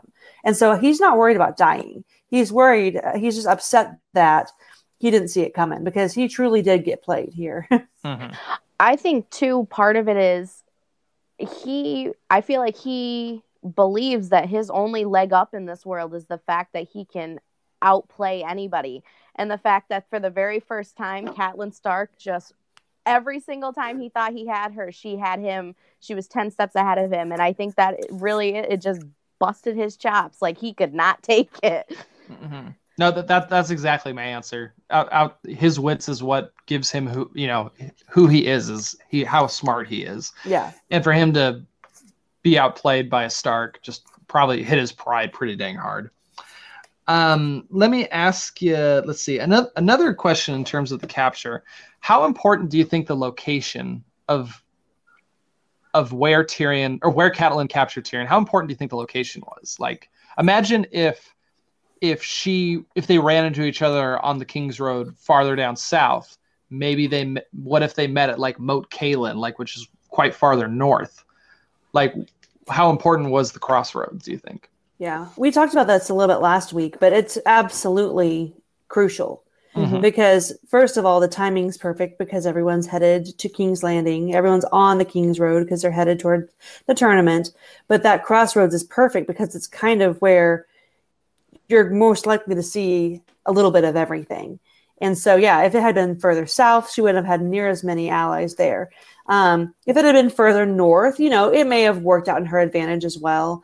But um, even, you know, like you know, if it had been east a little bit, but she wouldn't have been east. But yeah. anyway, um, I think it was absolutely crucial the timing and the location. It just completely worked out in her favor. Mm-hmm because uh, yeah the way, the way i like to think about it is like let's say they met farther south towards king's landing that's a higher chance that the rider the riders from the lannisters would have caught them which yep. would have mm-hmm. messed up the whole thing if she was farther north she would have been able to get tyrion to winterfell which would have prevented tyrion from becoming hand of the king down south maybe it would have led tywin to lead his troops farther north you know it would have changed quite a lot right mm-hmm. and Plus, many people label, you know, label Catelyn capturing Tyrion as like the big turning point. It's the crossroads of the story. At the crossroads, at the you know, crossroads. right? Um, mm-hmm. Great. No, no, I, I, think we nailed that right on the head there. Um, let's see. Let's see. And I, I don't think I had many um, discussion questions for this chapter. I just have a lot of tiny little notes about it let's see. Yeah, no, I think we all kind of agreed the battle scene I think went pretty dang good. Um, yeah, I, I enjoyed for those of you guys who have access to Audible. Um, I love listening to the battle scene, reading it, this whole chapter. Reading it, I did feel like it was a little drawn out, um, but listening to it, it's a very enjoyable chapter to listen to. Mm-hmm. I agree. I agree. Um, let's see. I love the humor that's in this chapter, which we get a lot of that in Tyrion chapters in general. Mm-hmm. But like, I love it where he's like, you suddenly had the urge to be like Casterly Rock. I know, me too. but I he didn't out loud. yeah, yeah, yeah. He yeah. Everybody else is yelling out like Winterfell and you know wherever they're from, and then yeah, he has that fear. Um, I also liked um, so when Catelyn's being attacked by three mount three of the mountain men Tyrion goes up, kills two of them, and the third one's like, "Oh, the, that rider had yeah. remembered a previous engagement he had." Yeah, and suddenly remembered. Yeah, right. Yeah, that's hilarious. And yeah, I, why, I does like bear, why does a bear shit in the woods? I like that in there too. Yeah, like isn't that more. the most? Isn't that the most true statement you ever heard about Littlefinger? Mm. I I, yeah. I don't know. Like, I remember reading that, and you know, it's just his nature. Yeah. Yeah, I mean, I mean, just you know, Catelyn's just like, why wouldn't I trust him? Like, why would he lie? Why does a bear shit in the woods? Like it's just it's just the way he is. And and once again, we have another character who's sort of stuck in the past here. Catelyn is totally going back to the way Littlefinger was when he was fostered right. at the river at, at um oh my gosh, not Riverwood. No, Riverwood, right? Yeah, Riverwood? Riverrun. River Run. That was Lord of the Rings. okay. But yeah, yeah, she's going back to that time he was fostered there, and she just can't get out of that state. My wife's poking at me. One second. Yes, man. Okay. Real close. She's giving me the death glare right now. Oh boy. Well, let's let's. Uh, my chi- my children my children aren't sleeping, and it's oh, ridiculous. Oh, right. well, um, if, as a mom, I understand. If for some reason you had to hop off, we understand. I would be super sad though. I know. No, it, it, we, should be fine. I, I think this chapter is going to go pretty quick. I just, I just have a few little things to talk about. Um, I'm just gonna start going down down my list, and if you guys got stuff you want to interject, just go for sure. it. Yeah, and I don't mm-hmm. have um, much yep. for this chapter either. I saved it all yeah, from the Arya chapter. yeah, um, so I found it interesting that in the beginning they're talking about. Um, oh yeah, yeah, Bronze, Bronn, Bronn. By the way, I like, I love, I really like Bronn. By the way, yeah, he's super I'm very glad. cool character. I'm glad he's in, in the books. Um, the Dothraki like horses more than uh, beef or pork. Do you take me for take me for a Dothraki? Tyrion asked sourly. The Dothraki ate horse in truth. They also left deformed children out for the feral dogs who ran behind their khalasar. So that's just an I don't know. I've, that's a little connection between you know, basically Tyrion's looking at the Dothraki and they're like, oh yeah, they're barbarians. They leave all these deformed kids out just to die, you know, so that the dogs can eat them. But later on, he he I think he talks about it with Jon, how he was like, the only reason I'm alive right now is because I'm a Lannister. If I was born a peasant, mm-hmm. I would be in some mummer show. I would have been left out into the cold to die. And I think that's just a little connection. Like, like people are just barbarians, and sometimes people are just terrible people. Doesn't matter yeah. where you're from or what you do. Sometimes mm-hmm. you're people are just terrible. Sometimes. Um, let's see. Uh, another note. It, it kind of bums me slightly that I don't know. When I think of Tyrion in the early chapters, you're like, oh yeah, Tyrion and Jon. They had a great relationship. Oh yeah, Tyrion and Bran. I loved how Tyrion was so uh, helpful to Bran. Mm-hmm. Gave him the designs for the saddle yep. and all that. And then you're like, man, Catelyn, you put a really sour taste on that relationship. Now it's like because now I'm like, oh yeah, Tyrion, Tyrion and the Starks. They don't get along at all. Like it's, it's just, it just kind of bums me out a little bit that we had so many good moments and now there's so many bad moments for him. Um, oh, okay, here's here's a here's another discussion question I forgot I had. So, I feel like in these books there are a lot of um, plot twists, I guess, where the audience knows it before the mm-hmm. characters mm-hmm. know it. Yep. Two exam- two big examples I can think of is um, Bran being pushed out the window by the, by Cersei and Jaime. We know that, but the characters don't know that, and eventually they find out. Um, the twincest that's supposed to be a pretty big reveal for Ned, but we as the audience already know that. Mm-hmm. And um, I feel like even even if we if we read closely enough, we would know that Tyrion wasn't the one who sent the assassin like it's I don't know. I feel like especially I'm like even my second reread, I was like, well, duh, he didn't send the assassin. Like, why did I think he ever did that? So let me so let me ask you, do you think that hurts the story in terms of writing, or does it make it a better story? Like for for the audience to know the answer to something before the character does, do you think that weakens the story at all? I think it kind of depends a little bit, but I honestly think it's it's it's more modern writing style. Um, mm-hmm. In the old days, they would just tell the story as it happened, but this is a little more, you know, we see the future, then we see the past, and then we see it from their perspective.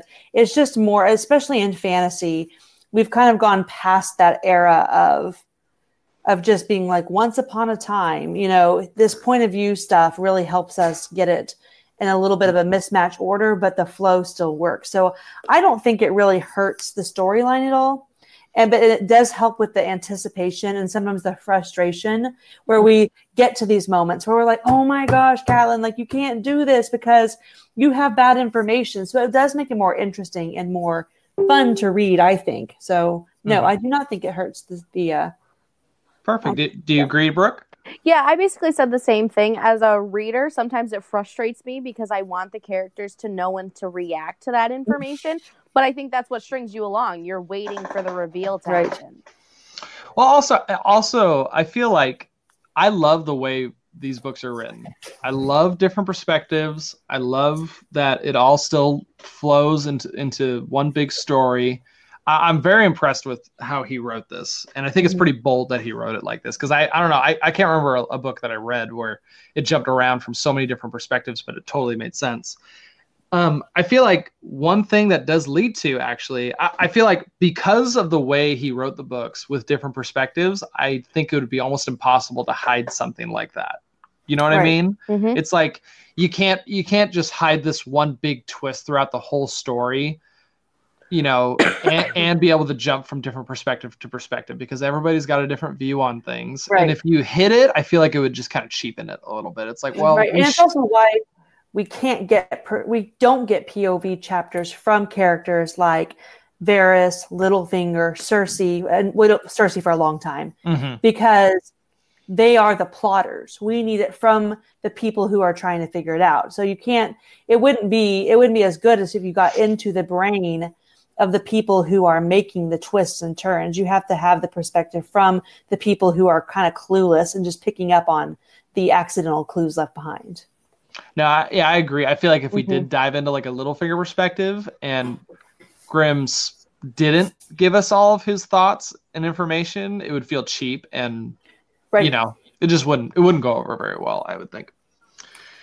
Um, let's see. Um, t- t- oh, um, I, uh, so yeah, Madison, I know you caught it. I was wondering, Brooke, did you catch the um the reference to the three comedic masters in this in this chapter at all? I did not. oh, okay, that's fine. That's fine. There's uh, just so everybody knows. Um, let's see if I can find it. Real quick. I think the only reason I caught it is Oh, there you go. because when I heard it on Audible, it sounded more obvious than when I read it. When I heard it being said out loud. Mm. Let me So- see if I can find it. Yeah, I, I found it here. It's on 276. It says um just the gist of it. It says um uh Cur- Kurleket would uh learn that learn that someday. Um as would as would his friends uh Lharys and Mohor and the good Sir Willis and so on and so forth. But it's just a reference to uh Larry uh no. Oh my gosh, Larry Mo Larry and Cur- Curly Yeah. or how, whatever they Three. Stooges. Yeah, yeah, it's just a reference to the Three Stooges and um yeah. It's really funny. There's a couple other references in the books, kind of like that. I know um, there is a Sir um, uh, there's like a Sir Big Bird almost, or oh no no, it's a Grover. There's like a Sir Grover later in the books, and there's a couple other Sesame Street characters. It's it's pretty dang funny. he, Um, definitely, he definitely nods to some of his like favorite things. oh, okay. So I have another uh, scale scale of one to ten question for you guys. On a scale of one one to ten, how much of a sleazeball is Littlefinger for lying that he slept with Catelyn? oh yes. Oh, this just made me not like him that much more. well, I, well, what's really funny to me is is that I don't know. I feel like I feel like it's mentioned a couple times in the books, like, oh yeah, you want Littlefinger to be your friend because he has so much information. He can help you out with so many things, and it's like. I would never want to talk to this dude if he's going around saying like, "Oh yeah, I totally banged these two chicks," you know, back in the day. Oh, you But Brooks got a finger. Mm. do we Go. hear about this later? Is Tyrion the only person who tells us this? Because Mm. does Littlefinger actually say this to everybody, or is Cat or is Tyrion just trying to rile Catelyn up because he's mad at her? Um, I'll keep an eye on that. I do not know the answer to that. It, the way Tyrion says it, it makes it sound like like oh yeah, he just yaks it off to anybody. But who knows? That it could be it could be a ploy by Tyrion. Yeah, maybe he's trying to be smart again. Trying, right? um. Oh, okay. Here's another cool moment I had. So, so so the riders are coming. Tyrion is like, "Let us out! Like, you need us, or else we're all gonna die." And Catelyn's like, "Yes, give them a weapon." And I love that Bronn gives him an axe because it's like, okay, you got this dwarf. He's got an axe. He loves gold. He's got gold, and we know Tyrion loves drinking. And it was just kind of this funny, like, wow, like you just like created the stereotypical dwarf. Dwarf, without, yeah. like, Yep. so I know, that's, that's what I wrote down. I was like, Tyrion has never been more dwarfy. I mean, him just you know walking around with that axe. I mean, well, I, I will say I'm very impressed. T- what Tyrion killed like three or four people. Mhm. I was like, bro, you got some skills. Like, don't go hating on I thought it was funny too that Bronn was like, um, or I think it was Bronn who said it when he was like, "Oh, just think about think of chopping wood." And in my mind, I thought Tyrion's next going to be like, "What? I've never chopped wood," but instead he's like, "Oh, okay, wood that bleeds." Like he can relate to that at all. And I'm like, Tyrion. Lannister has never chopped wood. Now, come on. That is great. I could, yeah, I can totally see that. Him just be like, Yeah, I expected the next line for it to be like, "What? What do you mean?" But instead, he was like, "Oh, good point. Okay, cool. Wood that bleeds." Um, I think it's funny how salty he still is too. Like even when they're arming him because they have an impending battle and they're like she's like Catelyn goes, Give me your word that you'll lay down your sword after or your weapon after this and he's like, Oh, I'll give you my word as on my Lannister honor. And it's like Oh, you're so salty and you're gonna die. Like, Yeah, no, that was the most like you know, Captain was like, you know what, screw you. And here's your damn axe and get out of my way, you know. oh my gosh. Yeah, a little lemon in the wound right there. Um okay, um let's see. I just have two more. Let's see. Yeah, so I just have two more moments here. Um I I- okay, so I personally was kind of shocked at so Tyrion's fighting these guys. He sees Catelyn's in danger, and his first thought is like, "Let let let the bitch die." Is basically what he says. And I re- I was reading that, I was like, "Whoa!" Like, Yeah. yeah, he real man. yeah, no, I mean, it's just kind of interesting. I, I I know Tyrion gets a little darker in Dance with Dragons after he kills his father, but when I read that, I was like, dude, like this is like who he is really. Like Yeah. those thoughts don't just come to your head just for kicks. Like that's Mhm. deep down. Like he deep down, his first thought was like, yeah, I wanted her to die. She did this terrible thing to me. She captured me. She outsmarted me, and if she, and I want her dead. And then he probably realized like, okay, like I shouldn't be an asshole. And if she dies, we'll probably all die eventually. Right. You know. Mhm. So I was just kind of shocked by that, and um, I did like this little line that George put in there. Um, so um, uh, Bronn, Bronn comes up to Tyrion and is basically like, like, is this the first time you killed people? And he's like, yeah. And Bronn's like, man, you need a woman. There's nothing better than a woman after you first bleed someone.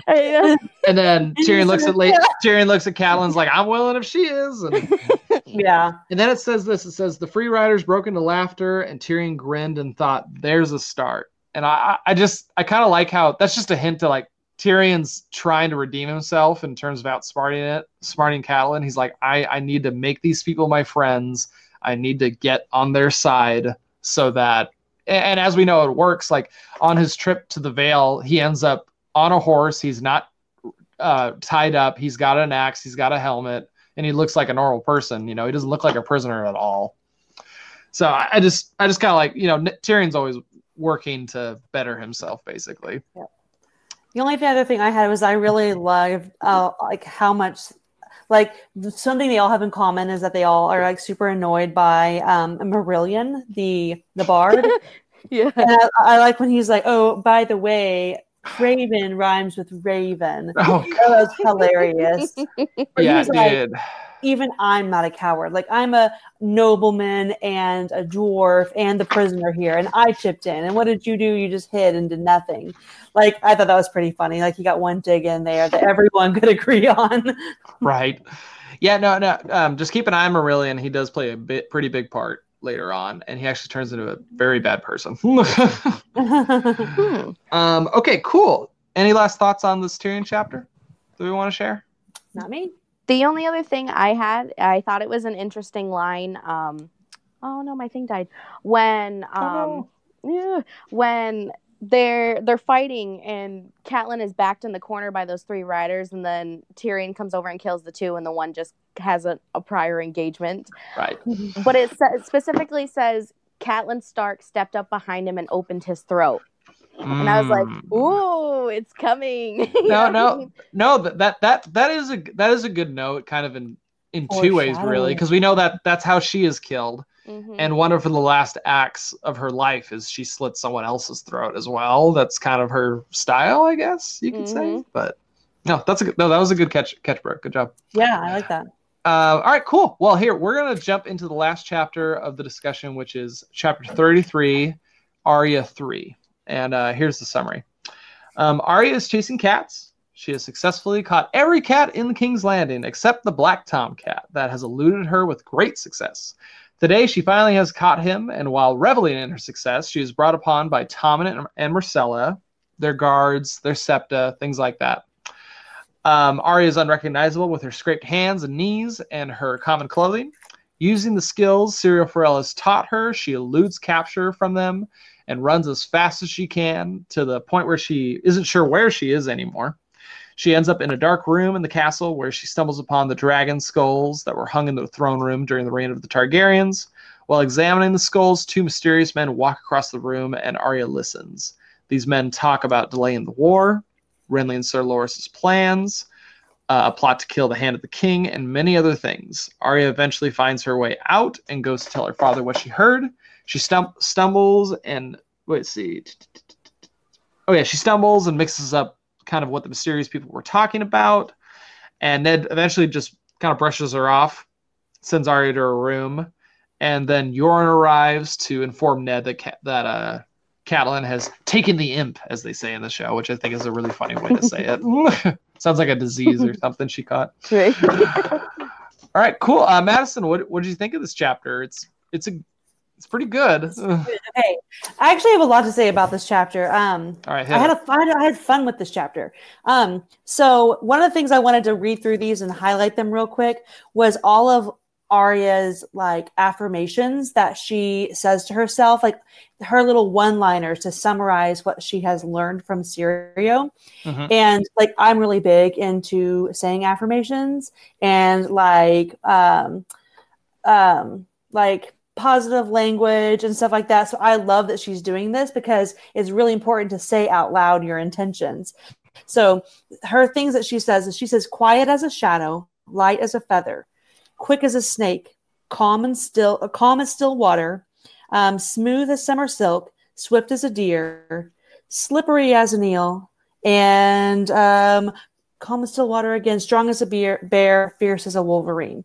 So she has all these Mhm. lessons. It, it kind of gives you like a a synopsis, kind of like a, a rocky training montage of what all she's been Right. learning with Syrio. So I love that she has these um, these things that she says out loud Mhm. to kind of materialize her goals, which in her future kind of becomes her her kill list that she Mhm. says out loud. And I like to it. think that that's something that Syrio taught her to do. Mhm. Um, the Uh, other thing, go ahead, go ahead. Uh, just, just a quick thing, like which one of those is your favorite out of Arya's list? Is there Um, one that you're my just like, favorite I for love? that one"? sure is Quiet as a Shadow. Yeah, mine's uh, probably Calm as Still Water. Mhm. I, I, I, like that one too. I don't know. That reminds me of.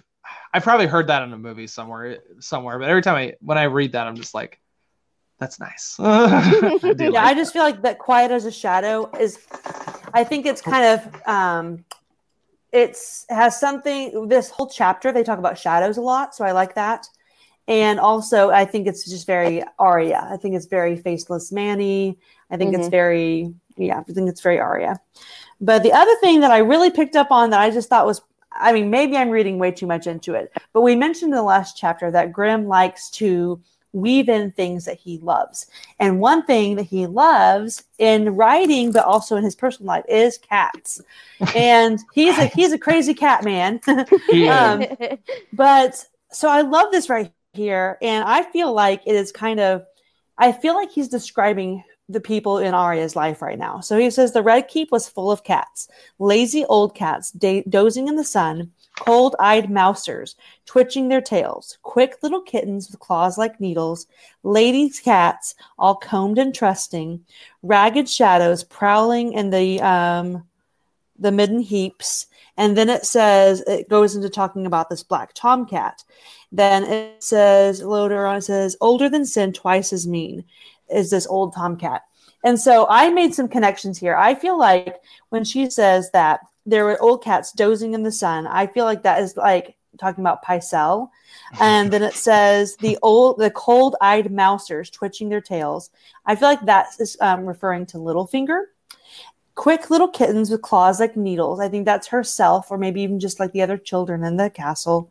Ladies' cats that are all combed and trusting is obviously, I think it could be both Sansa and her mother, Catelyn Mhm. Mhm. because they both have a maybe um, a flaw in being trusting, but they're also both pride in being ladies.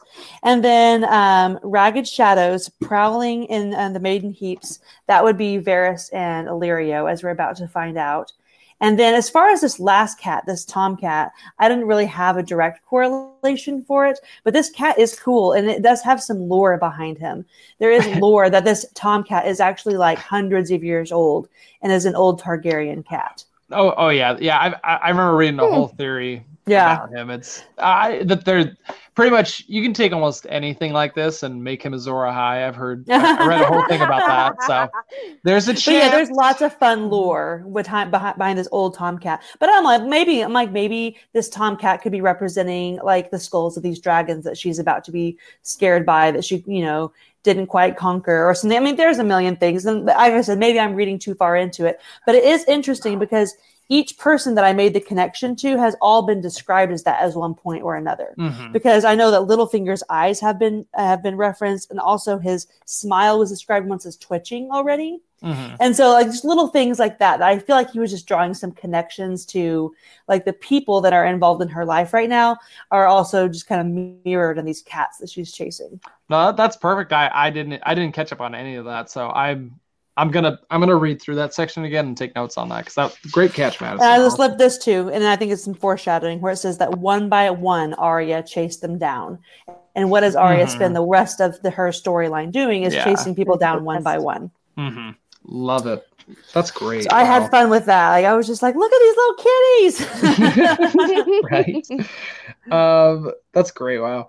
Um, let's see. Did you have any any more thoughts, just in general, about the chapter before we? like this is all my envelope that I wrote on with this whole chapter. so I'm sure I'll have I have lots of little tidbits, but let's Right. just go chronologically and I'll try to jump in. Gotcha. so, um, so so yeah, we kind of went through how she's chasing all these different cats throughout the castle. Madison talked about that that those being a connection to the characters in her life. She ends up catching the cats, and then Tom and Myrcella show up, and they're like, "What the heck is happening here?" Like, there's this, I, I, and I- and I think you know, basically, Arya's become completely unrecognizable, which I which I believe is a nice little hint towards what her future is going to hold. She's mm-hmm. she's going to be a completely different person by the end of even of Dance with Dragons. She's a totally different person. And j- j- just a little note to everybody: if you haven't read the sample chapters for Winds of Winter, there's a sample tra- chapter called Mercy, which which um, talks about an event in Arya's life, and it's it's it's creepy to be honest. so if you haven't read that, go read it, and, and you'll get the chills on Arya's life, life the way the where it's headed. Um, let's see. So there's that. Um, she ends up catching the cat, as I said. Then she's running away from them. Um, let's see. There, I think she had a dream in here. Let me see. Oh yes, yeah, I yeah. had something to say about yeah. Yeah, so here I'm just gonna read through this dream real quick, just part of it. Um, when they had first come to King's Landing, she used to have bad dreams about getting lost in the castle. Father said the Red Keep was smaller than Winterfell, but in her dreams it had been immense, an, an, an endless stone maze with walls that seemed to shift and change behind her. She would find herself wandering down gloomy halls, past faded tapestries, descending endless, uh, descending endless uh, circular stair- stairs, darting through courtyards or over bridges, her shouts echoing unanswered. In some of the rooms, the red stone walls would would seem to drip uh, to drip blood, and nowhere could she find a window. Sometimes she would fe- uh, hear her father's voice, but always from a long way off. And no matter how hard she ran after it, um, ran after it, it would grow fainter and fainter until it faded to nothing, and Arya was alone in the dark. Uh, Brooke, did you do you have any thoughts on the dream? Like, I definitely thought that the end was, you know, foreshadowing the events of Ned's death and how she's going to be alone in the world and she has to go through all these struggles to try and find her way back to home. Mhm. Um, so that's how I felt about the dream. I didn't really get too much more out of it, but No, I agree. I th- the the only other I think this is just kind of I feel like this is like the dream is almost like a tiny history of King's Landing maybe. Um you know as we know there's lots of secret passages in King's Landing. We get to see Varys going through those in this chapter. I I really the part that really kicked uh, uh, hinted that to me was when it talked about the red stone walls dripping with blood.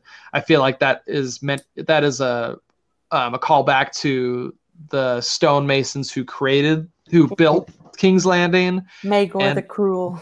and how yeah and how Maegor the Cruel ended up killing them so that only the Targaryens would know the secrets Yeah, of there is King's some Landing. lore that. So we know that you know he had all these guys that built all the secret tunnels, and that he killed them all so that they um, so that the secrets would remain Targaryen. And there's some lore that the reason that the Red Keep is red is because they actually mix the mortar to build the walls above the secret passages with the blood of the men he killed. Ooh. So the blood dripping from the wall, Mm. yeah. That's So, so, like, they, creepy. so like they they finished the underground parts, and then he killed everybody, and then literally used their blood to mix the mortar to build the, Oh. the castle. The keep. I really. I don't know like if that's true, but I've, I've, heard that. I'm like, gross and awesome. now that man, that just makes that makes the Iron Throne, that makes King's Landing just so more terrible and Mhm. frightening. Brutal, right? right. So um so we have so we have her talking about the dream. She en- then ends up running through the castle to the point where she doesn't even know where she is and she ends up in the room where the dragon skulls are. Um I just just two quick little lines I really really liked from this section was um so she basically she sees these skulls, she views them as monsters, she closes her eyes and then and then it says um, she opened her eyes again. The monsters were still there, but the fear was gone. And I, I don't know. I just, I, I that's probably Syrio's teachings. You know, really having an effect on her. Mhm, Calm as still water. She's, you know, Mhm. taking in her situation and relaxing so that she can think clearly. Um, then she's going up. She's feeling the dragons. She's looking at them, and then uh, I, I love the description of um, she ran her fingers down a tooth, black and sharp, a dagger made of darkness. It made her Mm. shiver. I don't know. I just I don't know. That was just a cool like ooh, edgy baby, you know. Yeah. um, let's. Oh, um, let me think. Oh yeah, okay. So it keeps. So she keeps going, kind of digging deeper, and then it talks about how dark it's getting. And there's a little hint to her future here. It says, um, she wiggled her fingers in front of her face. She uh, she felt the air move, but saw nothing. She was blind, which, as we know, she's she eventually does become blind later on during her training with the faceless men. So that was just a little like, just a little nod to the people who, who know what's going to happen. Um, okay, is there any other thoughts before we get to the whole Varys and Illyrio conversation that we want to talk about? Um, like just segueing into it, I something I thought was interesting was that the two times so far that we have seen major schemers talking openly between each other, um, we see them through the lenses, through the p- point of view of small children. So Mhm. we had Cersei and Jaime, obviously, with Bran's point of view, and then we have um, Illyrio and Varys, who are openly Mm. scheming. You know, not talking in code, not trying to be sneaky or anything, openly talking. And it was through the um, the point of view of Arya, and so we only get it from their innocent point of view, and we kind of get their kind of muddled, mixed up view and version of it in the end. And I also thought it was interesting that um, Arya and Bran were surrounded by monsters. So Bran is is by the gargoyles that he's so comfortable with, and that Arya is by the dragons that she's so fascinated with. So I mean, little things like that I just think are cool. Then I thought that was interesting that the two times we've really seen people like openly talking about schemes, we get them through the point of view of like an innocent child. That's that's that's a great catch. Good job. I I, uh, I especially like the part of like you know as we know, uh, Arya gets this conversation, then she can't really communicate it to her father to the point where they believe it, and Bran kind of the same thing. He, what's really interesting is Bran sort of has this muddled version when he gets there. He doesn't really know what's going on. Like he's like they're wrestling and she's naked and I think she's getting hurt and and then you have Arya at the end. She can't like get it out of her mouth to tell them like to tell Ned what actually happened. Um, let's see. I thought there was. I can't remember. I, I thought you said something else, but I can't remember what it is. No. But anyway, we can start talking about Varys because I feel like most of my notes are about Varys and Illyrio. But Yeah. I thought that Mhm. was interesting too how they were talking about hidden dragons amongst hidden dragons. Yeah. right. hmm yeah. Right. Dun dun dun. um, so just a quick so just to, to kind of just give a quick little interpretation of because we kind of get come back into the middle of a conversation and we don't get exact names um, also just a note to everybody this is Varys and Illyrio who are talking we don't get their names we get a lot of hints towards it Um, even Varys is actually in disguise, so we don't actually get a direct um, description of Varys. So we know it's him.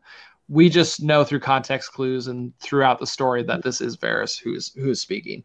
Um, so just the beginning part, uh, talking. It says, um, "Found one bastard," one said. "The rest will come soon. A day, uh, a day, two days, a fortnight." And when he learns the truth, what what will he do? A second voice asked. So this is talking about Ned discovering uh, Gendry right here. He's basically saying like, yeah, the hand of the king Ned, he found one of the bastards. He's probably going to figure out, you know, figure out the whole twincest thing pretty soon. And um, I don't. I just once again, I think we've talked about this before. How you know Ned coming to King's Landing really threw a wrench in everyone's plan. I th- and this is proof that that's happening. They're mm you know, they had this whole scheme and plan, and now they got to figure out what Ned's doing because he's poking in all these, he's poking into their business basically.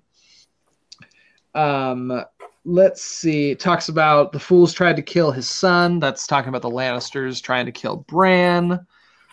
Um, let's see. the The big note that I that I have in here. Um, Illyrio Illyrio speaking to Var- Varys, and he says, "If one hand can die, why not a hmm. second? Mm replied the man with the accent and the forked yellow beard. You have danced this dance before, my friend.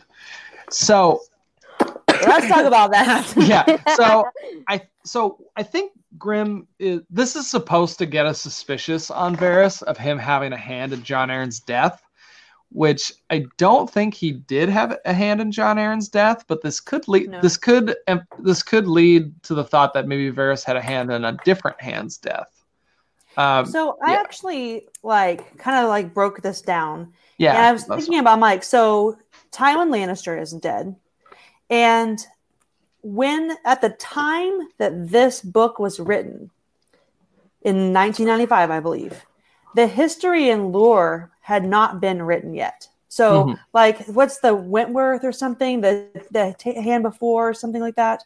Um, I can't remember. So anyway, uh, basically, I did a little bit of research, but it doesn't seem like he actually is talking about a previous hand. Um, so what I'm thinking maybe is that he maybe alluded to Illyrio. Varys maybe alluded to Illyrio that he had a part in it, just so Illyrio wouldn't start to panic that things were getting out of control. To be like, oh no, that was all part of my plan. I am totally on top of what's going on. Because otherwise, Illyrio may start to get nervous that, like, there's too many players. This is getting out of hand. Like, I'm in charge of the Essos part. You're in charge of the Westeros part. What's going on? So maybe he kind of planted that seed. And Illyrio thinks that Varys had something to do with it so that Illyrio really believes that Varys still has everything under control. Like that was just kind of like a little tangent I went on in my brain. Hmm. But I'm like, maybe he kind of did that to be like, oh, you know what's up. You know, you already helped with that other guy. And he's like, oh, yeah, that's totally what happened. I mean, that that that is that is a possibility. I, I don't know. The, the thing is, I always view, I don't know. I've always put Varys and, La- and Littlefinger kind of on the same level in terms of scheming and things like that. But there's a few times that Varys admit, like even in this chapter, he admits he's like, I have no idea what Littlefinger's up to. Mm-hmm. You know what? I always put them on the same level until this chapter and now mm-hmm. I have them on completely different planets. yeah, and I'll tell you why. Mm-hmm. Um, Littlefinger serves whatever benefits him in the moment. Like his goal is to elevate himself and to have power and money. Okay. But Varys is a true believer. He truly has the good of the realm. And he thinks that a Targaryen restoration is the answer to, like, he is a true believer.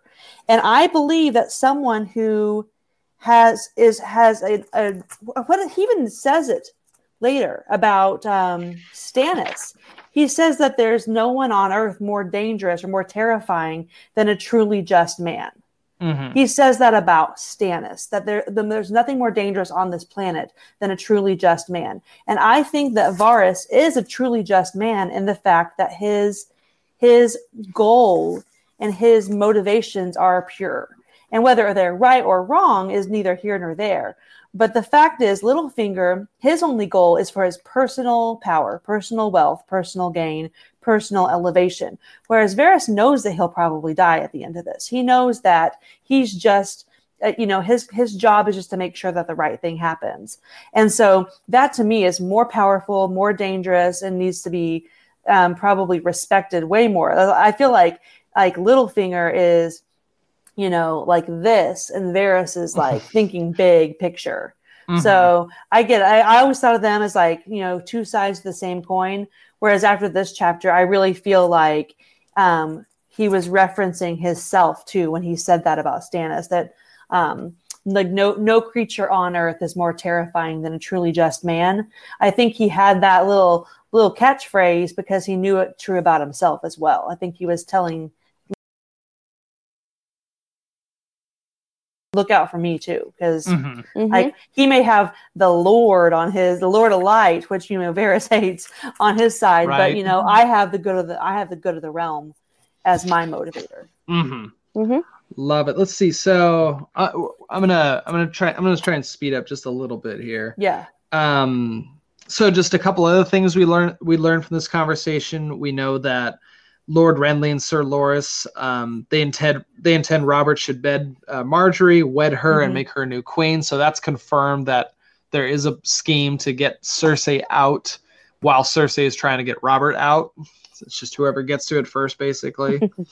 Um, so we learn of that. We this is where we learn the big plot, at least the way the plot is now, in terms of Varys's plan. His plan is he needs the war to be delayed so that Dany, so that Dany and Khal Drogo can go to um, oh, what's that place called? Vaes Dothrak and be able to get back so that the Dothraki can invade Westeros. So that's that's basically confirmed in this chapter.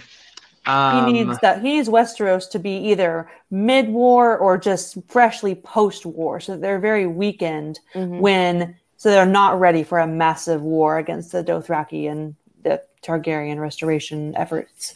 Exactly, and it's happening way too fast for their plan. right. Um, so th- those that's the big information we get out of out of this conversation. Um, one one part I one part I liked is how it's hinted how Varys is getting his information you know who are his spies and it says um let's see so it's talking about how um uh let's see oh yeah delay you say make haste i reply e- e- even the finest jugglers cannot keep a hundred balls in the air forever you are more than a juggler old friend you are a true sorcerer all i ask is that you work your magic a while longer uh, they started down the hall in the direction Arya had come, past the rooms of the monsters. What I can, wh- uh, what I can do, I will uh, said Varys basically said, um, I must have gold and another 50 birds. Uh, so many, the, vo- the voices were fainter. Uh, the ones you, you, the ones you need are hard to find. So young, uh, t- to know their letters, perhaps older, not die so easy. No, the younger the safer. Treat them gently. If they kept their tongues, the risk, and you know they kind of wander off and they can't. She can't hear exactly what it is, but basically, yeah. So basically, the way it works is that Illyrio gets the kids, sends them to Westeros. They know how to write. Their tongues are cut out, and th- that's Varys's little birds, which is really effing creepy. Creepy. mm-hmm. Yeah, it really it really reminds you that this is a dark story, and um, right? you know it it really shows. I think it says a lot about Varys because it shows that he is a a means justify the ends kind of guy. Mm-hmm. Oh yeah, and it it's really especially impactful because he was mutilated as a child. So, mm-hmm. like, he has personal experience with mutilation, yet he's willing to continue to, um, you know, perpetuate the cycle because he truly believes in his cause. Yeah. It, it's a huge black mark on on him for me mm-hmm. personally. Mm-hmm. It's just yeah. like that's just absolutely Agreed. terrible. Because you're like, where are they getting the kids? You know, are they taking them off the street? Are they killing their parents? Mm-hmm. Are they, you know, like where are they getting these kids? Also, what I um what I find kind of interesting is um let's see. Okay, it says um they're talking about delaying the war. Too soon, too soon. The voice with the accent complained. What what good is war now? We are not ready. Delay. As well, bid me to st- stop time. Do you take me for a wizard? And that's Varys speaking. So it's like, what? Do you think I'm a wizard or something? Which is funny based on Varys's past. He doesn't like magic because of what happened to him. Right. And then even and then later on, Illyrio calls him a sorcerer Um, So I was like, "You son of a bitch! Yeah. How dare you? pretty, pretty How much. dare Well, you?" well, well, what's also kind of funny is when Catelyn first meets Varys in the book, she even mentions like, how does he know all this stuff? He must have some magic in him, and I, it's just kind of funny to me how like, you know, we think Varys has this magic in him, but he doesn't have it at all. And there's some there's some connection there between Melisandre, how she is showing all this magic, but then when we get to her POV, we kind of learn that she's kind of a false priestess, like she's faking a lot of it. So I, that's just an interesting point they made here. Um, let's see. I think that's about most of my notes. Um, basically, Arya then escapes. She eventually finds her way out. She gets to her father, and um, kind of my last discussion question: Why do you think Ned just kind of brushes it off? Like, That's the last thing I really had too, because it's it's actually not consistent with his character. Because in the past, like he really takes his kids' um, opinions and what they have to say really seriously. Um, in fact, coming up here pretty soon, when when Sansa says something, it's like all he needs to be like, "Aha!" Um, yeah, I got it. so it's interesting to me because it typically, as we've seen so far, Ned will take what his kids say and really like ask them prompting questions and like, well, I'm going to take this and run with it because I trust my kids. And I feel like it's not really consistent with his character because he's just like kind of almost like making fun of her and then he's like, get out of here. Right. Yeah, right. Yeah, he's like, oh yeah, he probably And especially considering the next chapter, when the next chapter kind of confirms her story, you think he would be like, wait a second. But, you know, Ned is not a detective. Like, sadly. Well, I Uh, wonder if it's because of the situation. Like she had been missing all day long. He had He's sent already people out for her. Yeah, he's frustrated with her, and now he's like, well, she's just trying to make up some story about this crazy conversation she heard to get herself out of trouble. So I almost just wonder, situation wise, he was just like, Arya, I'm tired of this game. Like I had to go Yeah. looking for you. You know what I mean? Mhm. but Well, it's plus kind of alarming. Like, she's like, oh, I was down in the depths of the castle and there were people down there.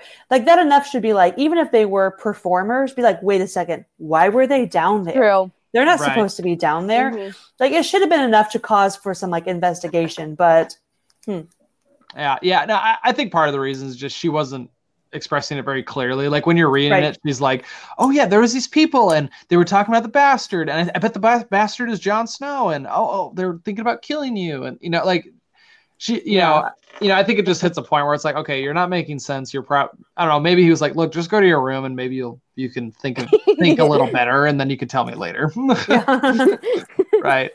Um, let's see. So that's all my notes that I have. Um, Brooke, did you have anything you want to say? I know you're getting a little tired, probably over there. just a little bit, but no. Just a little bit. Um, no, I don't. I didn't think I had anything else. Let me just look up here.